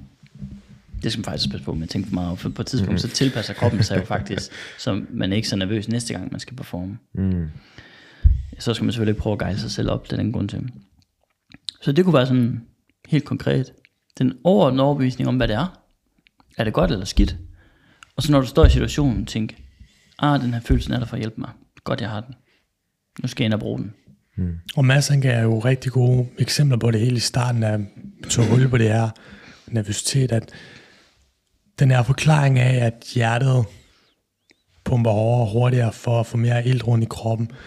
Dine sanser er i gang med at blive skarpere også. Og det at kunne sige det til sig selv også, når man står i situationen, netop at fortolke, at faktisk nu er min krop i gang med at gøre sig klar til at performe. Det vi rigtig tit gør, det er, at vi mærker nervøsiteten, og så tolker vi den som, jeg er ikke et optimalt sted. Der er noget galt. Jeg skal være helt rolig for, at jeg præsterer optimalt. I stedet for at se det som, det er faktisk helt naturligt, at kroppen er bare i gang med at sætte op i et overgear, så du kan performe endnu bedre. Der er sådan en, en bog, som vi har været meget betaget af også i forhold til det. Øh, det er så godt nok sådan en studiebog, så den er sådan rimelig tung, øh, men den hedder The Psychology of Enhancing Human Performance. Og den handler om det her med at lære at navigere i tanker og følelser. Fordi det er jo ofte de to ting, der forhindrer folk at levere, når alt kommer til alt. Ikke? Du har dine skills. Lad os sige, du er mega god til at spille, spille fodbold. Men du kan jo ikke som udnytte de her skills, hvis du mentalt ikke er til stede på fodboldbanen. Eller du sidder fast i den dårlige aflevering, du lige kom til at lave. På samme måde, så er det også svært at levere til salgsmøde for eksempel. Hvis du bruger alt for lang tid på at tænke, okay, jeg vedkommende nu lige mig. Ej, skal jeg sidde anderledes på stolen? Ej, skal jeg det, det ikke tale for hurtigt nu? Mm. Altså, det er jo fint at være opmærksom på de her ting, ikke? Men, men det kan også bare tage overhånd. Og så lærer man egentlig bare folk at navigere i svære tanker, svære følelser, som 100% vil være der, hvis du prøver at jagte et eller andet. Så kommer det. Og ikke engang selv, selv hvis du ikke jagter noget, det behøver ikke være et mål. Også bare øh, ting, du føler sig meningsfulde. Er man nervøs i en fødsel? Ja, det er man faktisk. Mm. Fordi, det kan du skrive under på. Ja, ja, ja, ja. og jeg er jo, man forestille sig, hvad min forlod er, ikke? ja. ja. Så, så der er masser af ting, man kan bruge det til, som ikke nødvendigvis handler om, at man skal præstere. Ja. En af de ting, der sådan virker sindssygt godt for mig, for jeg har jo også, jeg mærker jo den der nervøsitet, den der, nogle gange kan det være svært, synes jeg, og så skille mellem, hvad er, øh, hvad, hvornår jeg er spændt, og hvornår jeg er nervøs. Ja. Øhm, men når jeg sådan mærker den der, eller ved, okay, på det her møde, der kommer den nok, for det er rimelig vigtigt, det der slagsen, så plejer jeg at gøre det, jeg sådan, og gjorde det samme i dag, da, da I skulle komme ud. Øh, lige sådan, lige lukker øjnene, et minut, to minutter, og så visualiserer jeg bare lige, når øh, det er færdigt. Mm. Sådan den følelse, jeg har, når det er færdigt. Og sådan prøver lige at mærke den der fede følelse bagefter af, hold kæft, det var en fed samtale, jeg havde med de to gutter fra Mindcamp. Eller kæft, man, det salg der, det var fandme et fedt møde, den går sgu igennem. Mm. Nu glæder jeg mig til at skulle hjem og udarbejde tilbud, eller et eller andet, hvad der lige passer ind. Og det er som om, det, sådan, det skaber en eller anden ro. Mm. Fordi jeg sådan siger til min krop, det er det her, du kommer til at føle bagefter. Ja. Det er sådan, og, jeg, og jeg ved ikke, om det er placebo. Det kan det snilt ske at være. Det er, jo, det, er jo, det er jo ikke til at vide, men, men jeg kunne jo have lyst til at spørge dig, hvorfor er det godt overhovedet, at du føler en ro? Du siger, det skaber en eller anden ro. Jeg tror, altså, det er trygheden. Ja. ja. ja. Og, og jeg synes jo, jeg er jo egentlig stor fortaler for, du ved, at man, man bare gør det, der virker mm. for en selv. Ikke? Altså jeg synes egentlig ikke så godt, at man skal pakke folk ned i sige, om du skal bruge det her, fordi det er det, vi ved, lad os sige, der fungerer bedst, eller hvad det er. Men hvis man har noget, der virker for en, fordi vi er jo forskellige, ikke? Men noget som, som lad os sige, du havde problemer med nervøsitet, det har du nok ikke. Men lad os bare sige, det møder jo mange, der har, hvor det fylder rigtig meget. Og rigtig ofte så er der jo udviklet teknikker til at håndtere nervøsiteten på. Og rigtig ofte så sker der det, at selv samme teknikker faktisk er det, der gør, at de har svært ved at håndtere nervøsiteten. Mm. Fordi de ikke giver slip på den. Og rigtig ofte, så en af de ting, der går igen, det er ordet ro. Så de siger, jamen jeg gør det her, det giver mig lige lidt ro. Hvorfor er du gerne have ro? Jamen det er, fordi, det er jo fordi, at der ligger en overbevisning om, at det er bedre end nervøsitet. Og så er der jo faktisk en overbevisning, der hedder, at nervøsitet er dårligt. Ja. Og så vil man jo egentlig gerne ud- udfordre den. Altså, hvorfor er det dårligt? Det er da ikke, det er, det er da ikke dårligt. Dit hjerte banker, det skal du bare være glad for. Tænk på den dag, det stopper med det. Ej, men, men, men, men, men du ved, at det, det er jo er der for at hjælpe. Ikke? Ja. Men igen, nu siger jeg det her bare for, bare for sådan tankeprocessen omkring det. Fordi det er jo fint, altså det lyder til, at du har noget, der fungerer. Og så, så, det, så det, if it ain't a problem, don't fix it. Mm-hmm. Men, men for dem, der måske struggler lidt mere med nervøsitet, der, der er det ofte det, jeg ser. At man har en masse ritualer, ting man skal, for at forsøge at få, altså ordet ro går ofte igen, ikke? Og en af vores største udfordringer ved navnet hjernero, det har jo nogle gange været, at man kan intuitivt tro, at det handler om at have ro i krop og hjerne. Men det gør det ikke. Det handler bare om at navigere i, at der ikke er ro. Fordi indre ro for mig, det kommer, når du, den dag du egentlig accepterer, at du ikke har det. Og du kan være i, i alle tilstande. Du kan være i angst, du kan være i nervøsitet, du kan være i glæde, du kan være i eufori, ikke? Du kan være i det hele. Uden nødvendigvis sådan, ja. Jeg synes, det sidste er en rigtig god pointe, Mads, og jeg er egentlig grundlæggende enig i, at hvis det virker, så gør det. Det er jo, der er jo ikke nogen grund til at så skulle lave alt muligt andet. Men jeg kunne godt have lyst til også at udfordre den her med, at hvad gør du den dag, hvor at det ikke længere virker? Hvor at den teknik, de teknikker, man bruger til at forsøge at skabe ro, ikke skaber den her ro. Har man så lært sig selv at kunne være i det, uanset at kunne præstere i det, på trods af de følelser af uro og angst og spænding, der nu engang kan være. Og det kan også give, hvis man kan træne sig selv og øve sig i at være i den her uro, uden at brug for at skabe roen, så kan det også give en vis styrke, at man har trænet sig selv i at kunne håndtere og være i den her. Måske noget, fordi man ikke længere ser det som værende noget farligt. Man begynder at se, at man kan faktisk godt performe i det.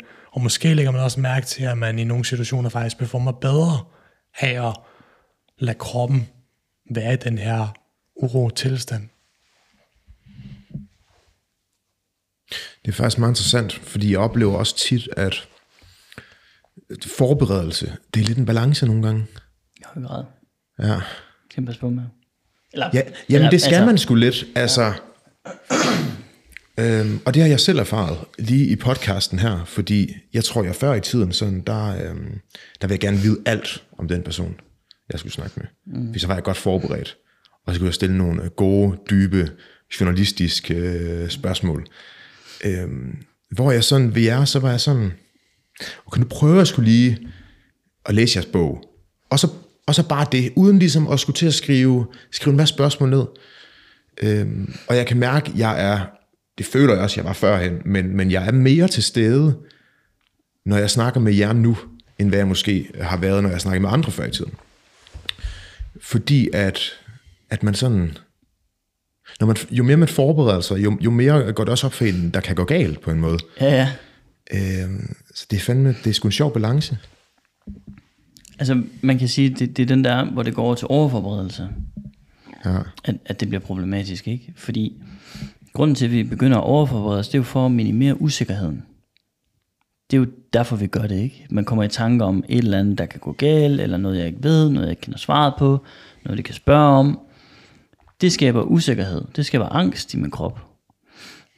Den følelse af dårlig, den skal væk. Og hvad gør vi så? Jamen, så overforbereder os. Og så i håbet om, at usikkerheden så forsvinder. Problemet er bare, at jo mere jeg tænker, jo flere spørgsmål kommer der. Mm. Og så kommer der faktisk mere usikkerhed. Så det er faktisk det stik modsatte, vi ofte får. Og det er vi igen tilbage til det her med, at mange af de teknikker, vi gør, som når, eller alle de ting, vi gør, som når du virkelig skralder det ind til benet, og kommer frem til, hvorfor gør jeg det her, så handler det om, at du har en følelse, du ikke gider have dig. Altså sådan virkelig, når du, når du virkelig skralder det ind til benet, så er det ofte det, det handler om. Og alle de ting, vi så prøver at gøre for at få de her følelser eller tanker væk, de giver ofte det modsatte. De giver mere af det, vi gerne vil, eller vi ikke ønsker. Fordi jo mere jeg forbereder mig, flere spørgsmål kommer der. Mm. Altså, og så, så kan jeg jo blive ved, ikke? Det var sådan, jeg kan huske i, i øh, jeg tror det var, jeg kan ikke huske, hvor, hvor det var i bogen, men, men I nævner på et tidspunkt det her med, at en måde at forberede sig til også vigtige møder, jamen prøv at, det kan sgu også være at tage en uge væk med familien, mm. for ligesom at, at, at blive grounded på en anden måde. Og, øh, og det gav jo selv jamen, min bedste måde at ligesom forberede mig på en, på en, på en fed dag. Det er sgu øh, lige, måske lige hurtigt lige kigge, hvad kommer der i dagen, kalenderen og de her ting. Men ellers så er det sgu lige tage et øh, cold plunge, et, mm. øh, et koldt bad, eller ja, hoppe ned i havet hernede. Ja, ja. Øhm, fordi det er sådan, den, og årsagen til, at jeg så gør det, er mere sådan, nu er det værste overskået. Jeg synes, mm. altså jeg er jo fucking kuldskær. Jeg synes, mm. det er så ubehageligt. Mm. Øh, så efter, så, så er det værste overstået. Altså der er ikke noget i dag, der kan få mig til at, at være en, i en værre situation, end hvad jeg var i morges, tænker jeg. Mm. Ja. Jeg kan du rigtig godt tænke mig, kunne jeg har tænkt over et spørgsmål. Hvornår er det, I sådan har det, har det bedst, I to? Det er faktisk nogle, jeg synes, du er godt forberedt. ja, nej, det er godt. Ja, det er, gode, det er godt. Gode, spørgsmål, vil jeg sige. Ja. ja. det er fedt. Der er også nogle af dem, apropos, der er også for os til at skulle tænke lidt mere på vores svar. Ja, ja. Det er et godt spørgsmål. Det er meget sjovt. Nå har du det godt, Martin. Hold da kæft. Ja, godt spørgsmål. Jeg har et tidspunkt, jeg virkelig har det godt. Og det, det har jeg... Øhm, jeg har jo sådan en, øh, jeg er jo også en rutinesmand. Jeg tror meget på rutiner, og de hjælper mig rigtig meget i hverdagen. Og min morgenrutine, den har så godt nok lige ændret sig en lille smule her, fordi jeg har fået en dreng. Men den er ved at være nogenlunde igen. Så det jeg gør, det er, at jeg står op. Det første jeg gør, det er, at jeg sætter kaffe over. Så går jeg direkte ud på badeværelset og faktisk tager et cold shower. Og, og jeg ved godt, at der er alle mulige idéer om alle mulige health benefits osv., men det er faktisk ikke nødvendigvis derfor, jeg gør det. Altså det, det er lige så meget, fordi jeg synes, det er fedt, og jeg synes, det er en fed måde at starte dagen på. Okay. Øhm, og så sidder jeg faktisk og får en uh, kop kaffe med min forlovede, sammen med vores lille dreng. Nu er hun så på barsel lige nu. Og, og der får vi simpelthen altid nogle rigtig gode, næsten altid i hvert fald, nogle rigtig gode snakke om alt og intet. Nu er hun for eksempel også selvstændig. Så der har vi meget til fælles der. Øh, og, og, og, vi snakker jo, øh, vi kan godt være slemme til at snakke om arbejde, men vi kan også snakke om alt muligt, for eksempel det at være forældre og bla bla bla. Og det er et af mine, klart mine yndlingstidspunkter på dagen. Jeg synes, det er så fedt. Altså, og, og vi bruger måske 20 minutter på det. Og jeg står gerne ekstra op for at have den tid. Og så nogle gange, så kan det så, nu her med ham, ikke, så skal der en blæser, det, er sådan, mm. det har ændret sig lidt, ikke? Og så prøver jeg faktisk også for det meste at afslutte, inden jeg tager på arbejde. Der tager jeg lige en, øh, en, øh, sådan en, en, en en meditationsøvelse, som jeg kører, og det er ikke så lang tid. Også igen afhængig af, hvad der lige kan gå op. Men to til fem minutter, som så bliver afsluttet med en, med en øh, uh, taknemmeligheds... Altså, hvor jeg, hvor jeg tænker på noget, jeg er taknemmelig for. Så det, det behøver ikke så være til alle tidskrævende. Men det giver mig... Altså, det er virkelig sådan...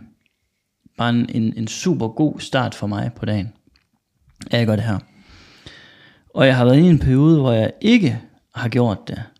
Fordi at, øh, ja, fordi jeg har fået en dreng, simpelthen. Mm. så blev jeg ligesom thrown off. og det har jeg virkelig kunne mærke. Så kan man spørge sig selv, okay. er det så placebo? Det ved jeg ikke. Men jeg er faktisk også ligeglad. Fordi placebo, det er også en effekt.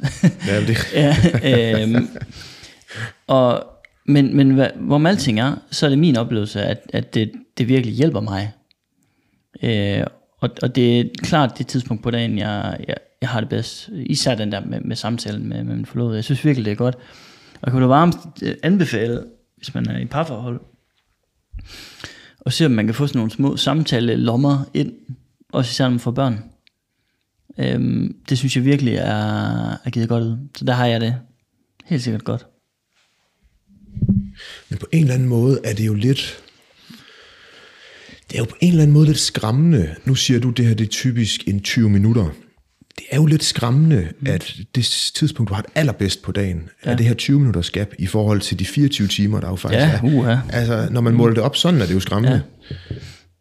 Men det kan jo så omvendt også være alt det andet, der gør, at de 20 minutter her, det ligesom er, er de fedeste. Ja, man kan sige, der, der, der skal vel være noget, der er det fedeste. Det er rigtigt. Altså sådan, vi kan jo ikke... Øh, altså, det er jo lidt ligesom, hvis, hvis det nu er en, øh, en sang, ikke? Vi glæder os lidt til omkvædet, fordi det er det fedeste, for eksempel. Ikke? Altså, det er jo ligesom, der det piker, men, men det bliver også nødt til at være noget, der er lidt mere er øh, rigtigt. monotont, ikke? For så kunne jeg jo spørge dig øh, igen, apropos overbevisninger, hvor, hvorfor er det egentlig et problem? Altså, skal jeg, skal jeg have det godt hele tiden? Hvorfor egentlig? Ikke? Altså, ikke fordi, ja. at vi skal udfordre det, men, men det er jo bare en sjov tanke. Øhm, fordi jeg synes da egentlig også, at altså, jeg går på arbejde og er glad for mit arbejde. Jeg synes, det er meningsfuldt. Men jeg vil fak- faktisk hellere tale om sådan noget som, øhm, i, i, hvis vi tager glæde for eksempel, hvornår har du det godt? Hvornår føler du mest mening? Det synes jeg er lige så relevant, som, som for eksempel, hvornår har du det godt? Og så nogle gange, så kan de to ting gå, gå igen, ikke? Men, mm. men nogle gange, så gør de faktisk ikke. For eksempel så var jeg, besøgte jeg på et tidspunkt min, øh, min, min, min højt elskede bedstefar, som var blevet opereret. Og øh, jeg får nyt øh, hofte. Og det var en hård operation. Og det var faktisk ikke øh, sjovt at se ham sådan. Men det var ekstremt meningsfuldt. Og jeg kunne få lov at være der. Og kunne få lov at øh, støtte ham. Og besøge ham. Han blev opereret i, i Aalborg. Min familie bor på noget, der hedder Mors. øh, som er lidt øh, et stykke væk herfra. Og, og, og jeg kunne så være der sammen med min bror. Som jo også er en del af mange kæmpe. Og, og det var virkelig meningsfuldt. Men det var ikke som sådan, jeg vil ikke sige, at det var bare godt, jeg var glad. Jeg var også okay glad, for jeg fik jo snakket med ham, men, men, men han var jo, han havde det jo faktisk ikke super godt lige der. Det får mig sådan til at tænke, du har jo egentlig ret, øh, Mads, fordi jeg kan skide godt lide en, en, en iskold Pepsi Max nogle gange. Det synes jeg smager fantastisk. Men hvis jeg skulle drikke Pepsi Max hele dagen, så, så vil det jo ikke være, være, være, være højdepunktet at drikke Nej. en iskold Pepsi Max. Så vil jeg jo savne vand, og jeg vil savne du ved, alle de her ting. Og det er jo egentlig lidt det samme, at hvis du laver det, du øh, bedst kan lide, Ja. de 20 minutter, hvis du spreder, spreder det ud til døgnets 24 timer, 18 måske, eller 16 ja. måske, så kan du lige sove 8. Mm. Men så kan det jo ske faktisk ikke at være det fedeste længere. Ja. Jamen lige præcis. Det er meget interessant. Ja, også, også fordi man kan sætte et meget pres på sig selv igen. En, nu snakker vi om det med, at jeg skal have ro, jeg skal være glad, jeg skal mm. være glad, og så er jeg jo ikke glad. I, i jagten på glæden, ikke? Altså, den er flygtig jo. Ja. Der er sådan et, øh, jeg synes, det er så legendarisk. Har du set Vikings? Nej, aldrig. Nå, det er jo en fremragende øh, serie, men øh, nu får det, det er ikke sådan rigtig spoilet, altså det gør ikke noget. Men hovedkarakteren hedder Ragnar. Ja. Han er så sej. Men i hvert fald så på et tidspunkt, så han får så en, øh, en søn, som vokser op, og ja, jeg mener det er hans søn i hvert fald, der så siger et eller andet med, øhm, at han ikke er happy, i der hvor han er. Hvor Ragnar bare siger, who told you to be happy? Og jeg synes, det var så iskoldt, ikke også? Fordi, og fedt. Fordi sådan, jamen, du kan jo ikke være, hvem har sagt, du skal være glad hele tiden? Det der, er det overhovedet rimeligt? Og tænk det. Ja. Og, og hvad nu hvis alt det fokus på, at jeg skal være glad, faktisk gør mig ikke glad? Altså du ved, det, det er bare sådan nogle sjove tanker, ikke? Og spekulationer, mm. som, som man kan... Som man lige kan... Og det flytter også lidt fokus over på de tidspunkter, hvor man ikke er glad i virkeligheden. Hvis man forsøger at være glad 24-7. Og jeg tror rigtig meget, det er jo også det, vi forsøger på, at den er idé om at lære at kunne være med de følelser, der nu engang også er. Og normalisere, at nogle gange har du også en dårlig dag. Og nogle gange er du ikke helt på toppen. Og det er egentlig fint nok. Det behøver vi ikke bekæmpe som sådan. Ja. Ja, for jeg tror, vi som mennesker, måske, det er klart nogen mere end andre, men, men har en tendens til at sige, okay, det her, det bryder jeg mig ikke så meget om, det skal jeg lige have ændret. Eller, ej, jeg synes ikke, øh, den der arbejdsopgave, ikke, det, den er nødt til lige at ændre. I stedet for nogle gange bare at være lidt i det. Nu er arbejdsopgave måske et rimelig dårligt eksempel, fordi det er noget, mm. man, man måske, hvis ikke man kan lide den, burde ændre. Men, men, men man ikke altid skal ændre ting, bare fordi det sådan lige har går en lidt på, eller måske lige er, er lidt træt lige nu. Mm. Ja. Selvfølgelig kan der jo være noget, hvis der er nogle gennemgående ting, hvor man mistrives, at man selvfølgelig skal forholde sig til og justere det. Det er ikke sådan, vi sidder og siger, at man skal aldrig være glad, og man skal udholde uendelige mm. smerte og så videre. Men der er i hvert fald noget i måske at prøve at normalisere det at kunne være med et spektrum af følelser, og ikke altid skulle forsøge at ændre på ens følelser. Men er det også okay, at man nogle gange føler angst, og man nogle gange er stresset, og man nogle gange er ked af det og irriteret. Og det er jo helt normalt. Det er et helt normalt del af et mm. menneskeligt liv. Og faktisk en del af et meningsfuldt liv, kan man jo også se. Der er undersøgelser på, der viser, at generelt, hvis du har mange følelser, hele paletten, så, så scorer du højere på meningsfuldhed. Altså hvis du føler mange følelser. Interessant. Forskellige følelser, ja. Jeg vil rigtig gerne her, her til sidst, sådan, så jeg vil rigtig gerne lige høre lidt om, øh, lidt mere over i forretningsperspektiv, mm. hvad der sådan driver jer, og, og jeg spørger, fordi jeg har et lidt opfølgende spørgsmål. Øh, hvad er det sådan, der, der driver jer på, på daglig basis til at, til at lave det, I laver hos, øh, hos Mindcamp? Om jeg synes, en klart stor ting, det er jo, når man hører nogle af de historier om nogle af dem, vi hjælper, hvor man kan høre, at det ændrer deres måde at tilgå livet på, efter de har fået jernro. Og det at kunne være med til at gøre en reel forskel, og få noget af den viden, der ligger i psykologien til verden, til at komme ud og leve. Det er virkelig det, vi meget gør jo, at få ud af, ud at leve hos almindelige mennesker. Det synes jeg er enormt meningsfuld drivkraft at kunne være med til det. Og jeg har egentlig altid også været fascineret af at kunne være med til at udvikle ting og mennesker, og her der er egentlig mulighed for både at kunne udvikle en, en virksomhed, en organisation, udvikle et team, vi har, men også at være med til at forsøge at hjælpe nogle almindelige mennesker med at kunne udvikle, udvikle sig selv. Så jeg synes, den på flere punkter er enormt meningsfuld i virkeligheden i dagligdagen. Mm. Ja, jeg tror, mit svar ligner meget dit. Det er så, altså mit, et af mine sådan, største sådan, øh, eufori øh, drugs i vores øh, forretning, det er, når vi får en besked fra nogen, der enten har købt vores produkt, øh, og siger, wow, det har ændret mit liv, eller faktisk nogen, der bare lytter til vores podcast for eksempel. Der får vi også nogle gange sådan nogle mails, der siger, wow, det har ændret. Særligt faktisk det her med at få et, et mere afslappet forhold til mine følelser og tanker. Det er nok en af den, jeg ser flest sige. Øhm, men, men så det er den ene ting. Altså det der med at se, at det du laver har en impact. Altså det gør en forskel. Den anden ting, det er helt klart teamet. Jeg synes, vi har bygget et super fedt team, hvor vi virkelig øh, hygger os. Altså vi tager også seriøst, og vi arbejder også hårdt, men vi har det virkelig godt med hinanden. Altså det er fedt at komme ind på arbejde, synes jeg. Øh, synes jeg, jeg tror jeg også, jeg tør sige, at, at alle synes, også vores, altså vores, vores, hele vores team, vores medarbejdere, øh, Øhm, så, så, så det er den del. Og så hvis jeg vil sige den sidste ting, altså så vi har det sociale, altså lidt mere et impact, men, men også bare det med at bygge og skabe noget, det synes jeg er mega sjovt. Altså at bygge noget og, og løse problemer, der kommer, og modgang, og det er ikke lige sjovt altid, men, men det er med med meningsfuldt. Altså det er fedt. Og alle jeg taler med, som overvejer at springe ud i, for eksempel at være iværksætter, uanset, uanset hvad projekt de sådan har, det kan jeg jo kun støtte op om. Vi har faktisk en, øh, en medarbejder, der er stoppet, der er stoppet her for nylig, øhm, fordi han sprang ud og var selvstændig. Og, og altså, vi var mega glade for ham. Øh, og er jo, altså, når man er så lille team, så bliver man sgu også venner. Øhm, og, men, men, men det, at han vil springe ud i det, og jeg ved jo, jamen, prøv, åh, det, altså jeg kan jo se for mig, al den modgang, han kommer til at møde. Ikke? Men jeg ved så, hvor fedt det er. Mm. Så, så jeg kan bare kun øh, støtte op om det, fordi det er så sjovt. Ikke? Altså det æder mig også hårdt, og nogle gange tænker man, hvorfor gør jeg det her for mig selv? Så fedt bare lave noget andet. Men, men, øh, men det er virkelig fedt. Ja. Det er sjovt, det er meningsfuldt. Og den her med teamet er jeg så enig i, fordi hvis ikke der var det sociale liv, vi har skabt, omkring forretningen, så ville det slet ikke være det samme. Altså at skulle forsøge at skabe det alene, det vil for det første være umuligt, og så for det andet vil det slet ikke være nærheden af at være så sjovt og meningsfuldt.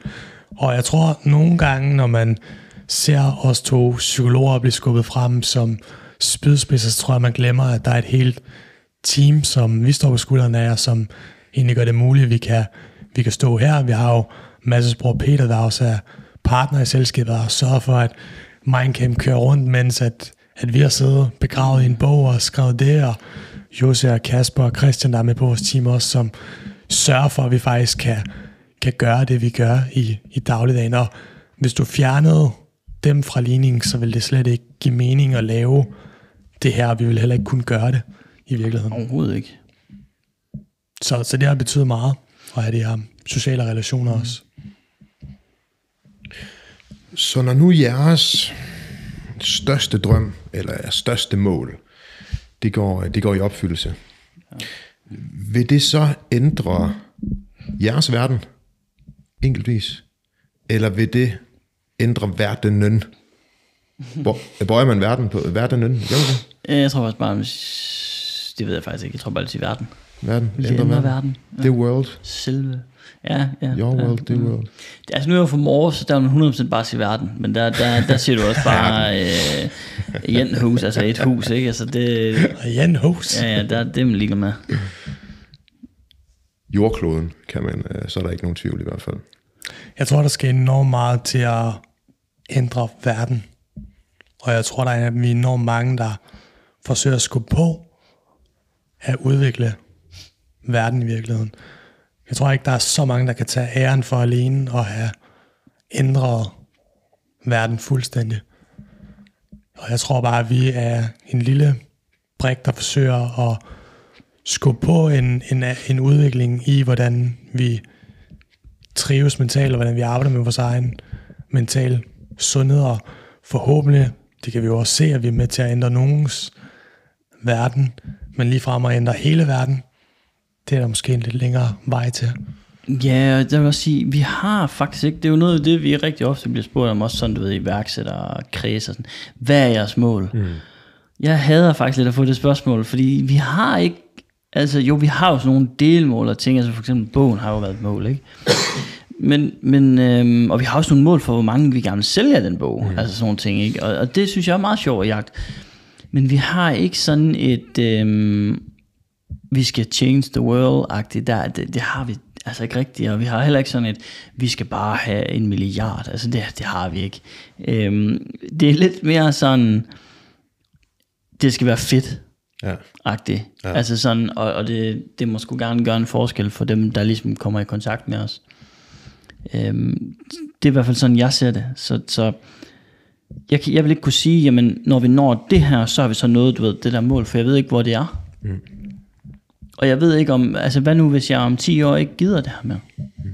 Altså det kan da godt være, at jeg vil skifte karriere en dag. Jeg tror det ikke, men det kan da godt være, man ved det jo ikke jo. Mm. Øh, lige nu, der synes jeg, det er fedt, at der, der er ikke en chance for, at jeg ikke synes, det er fedt uh, anytime soon, tror jeg. Men, men, men øh, al, altså det kan godt blive kæmpe stort, det der. Og jeg synes, det er super fedt, dem der har det. Altså jeg hæpper totalt på det. Vi har det bare ikke på samme måde. Og man kan jo også se teams, hvor det skaber et enormt drive, at man er på sådan en world mission, og man bare skal ændre alt. Jeg tror selv, jeg ville synes, det hurtigt blev lidt fluffy og hult, hvis det var det, vi, vi var på. Altså det her med, i stedet for at måske bare have fokus på at skabe et solidt produkt, der reelt løser en udfordring derude, og så blive ved med at blive bedre og bedre og bygge på, er i virkeligheden det, jeg synes, der, der er spændende. Vi snakker også om, hvad er meningsfuldt. Jeg synes, det er enormt meningsfuldt at udvikle ting og mennesker og organisationer, og det at kunne blive ved med at være med på den her rejse og bygge på, og blive bedre og bedre hver dag, og så må vi se, hvor det ender hen, og hvor stor en impact det gør. I første omgang har vi jo vores bog, vi prøver at få ud over rampen og hjælpe flest muligt, og så må vi jo se, hvor langt vi kan nå ud. Ja. Så det er lidt mere, øh, lidt mere rejsen end destinationen, der er fokus på. Ja, det tror jeg, og jeg tror faktisk også, man skal passe på med at lægge sin, for eksempel sin uh, glæde over i en, uh, i en endestation. For det er jo samme som at sige, at jeg kan ikke være glad nu. Jeg kan jo mm. først være glad, når jeg når XYZ, ikke? Mm. Det er også meget skrøbeligt at lægge sin uh, livsglæde ud i eksterne faktorer, ikke? For mm. hvad hvis de ikke kommer? Det, altså, det, det, det tror jeg, man skal på med. Øhm, hvorimod i stedet for at se, om man kan, man kan finde noget trivsel i det, man har nu, og det, man laver nu. Og så samtidig jagt mål, ikke?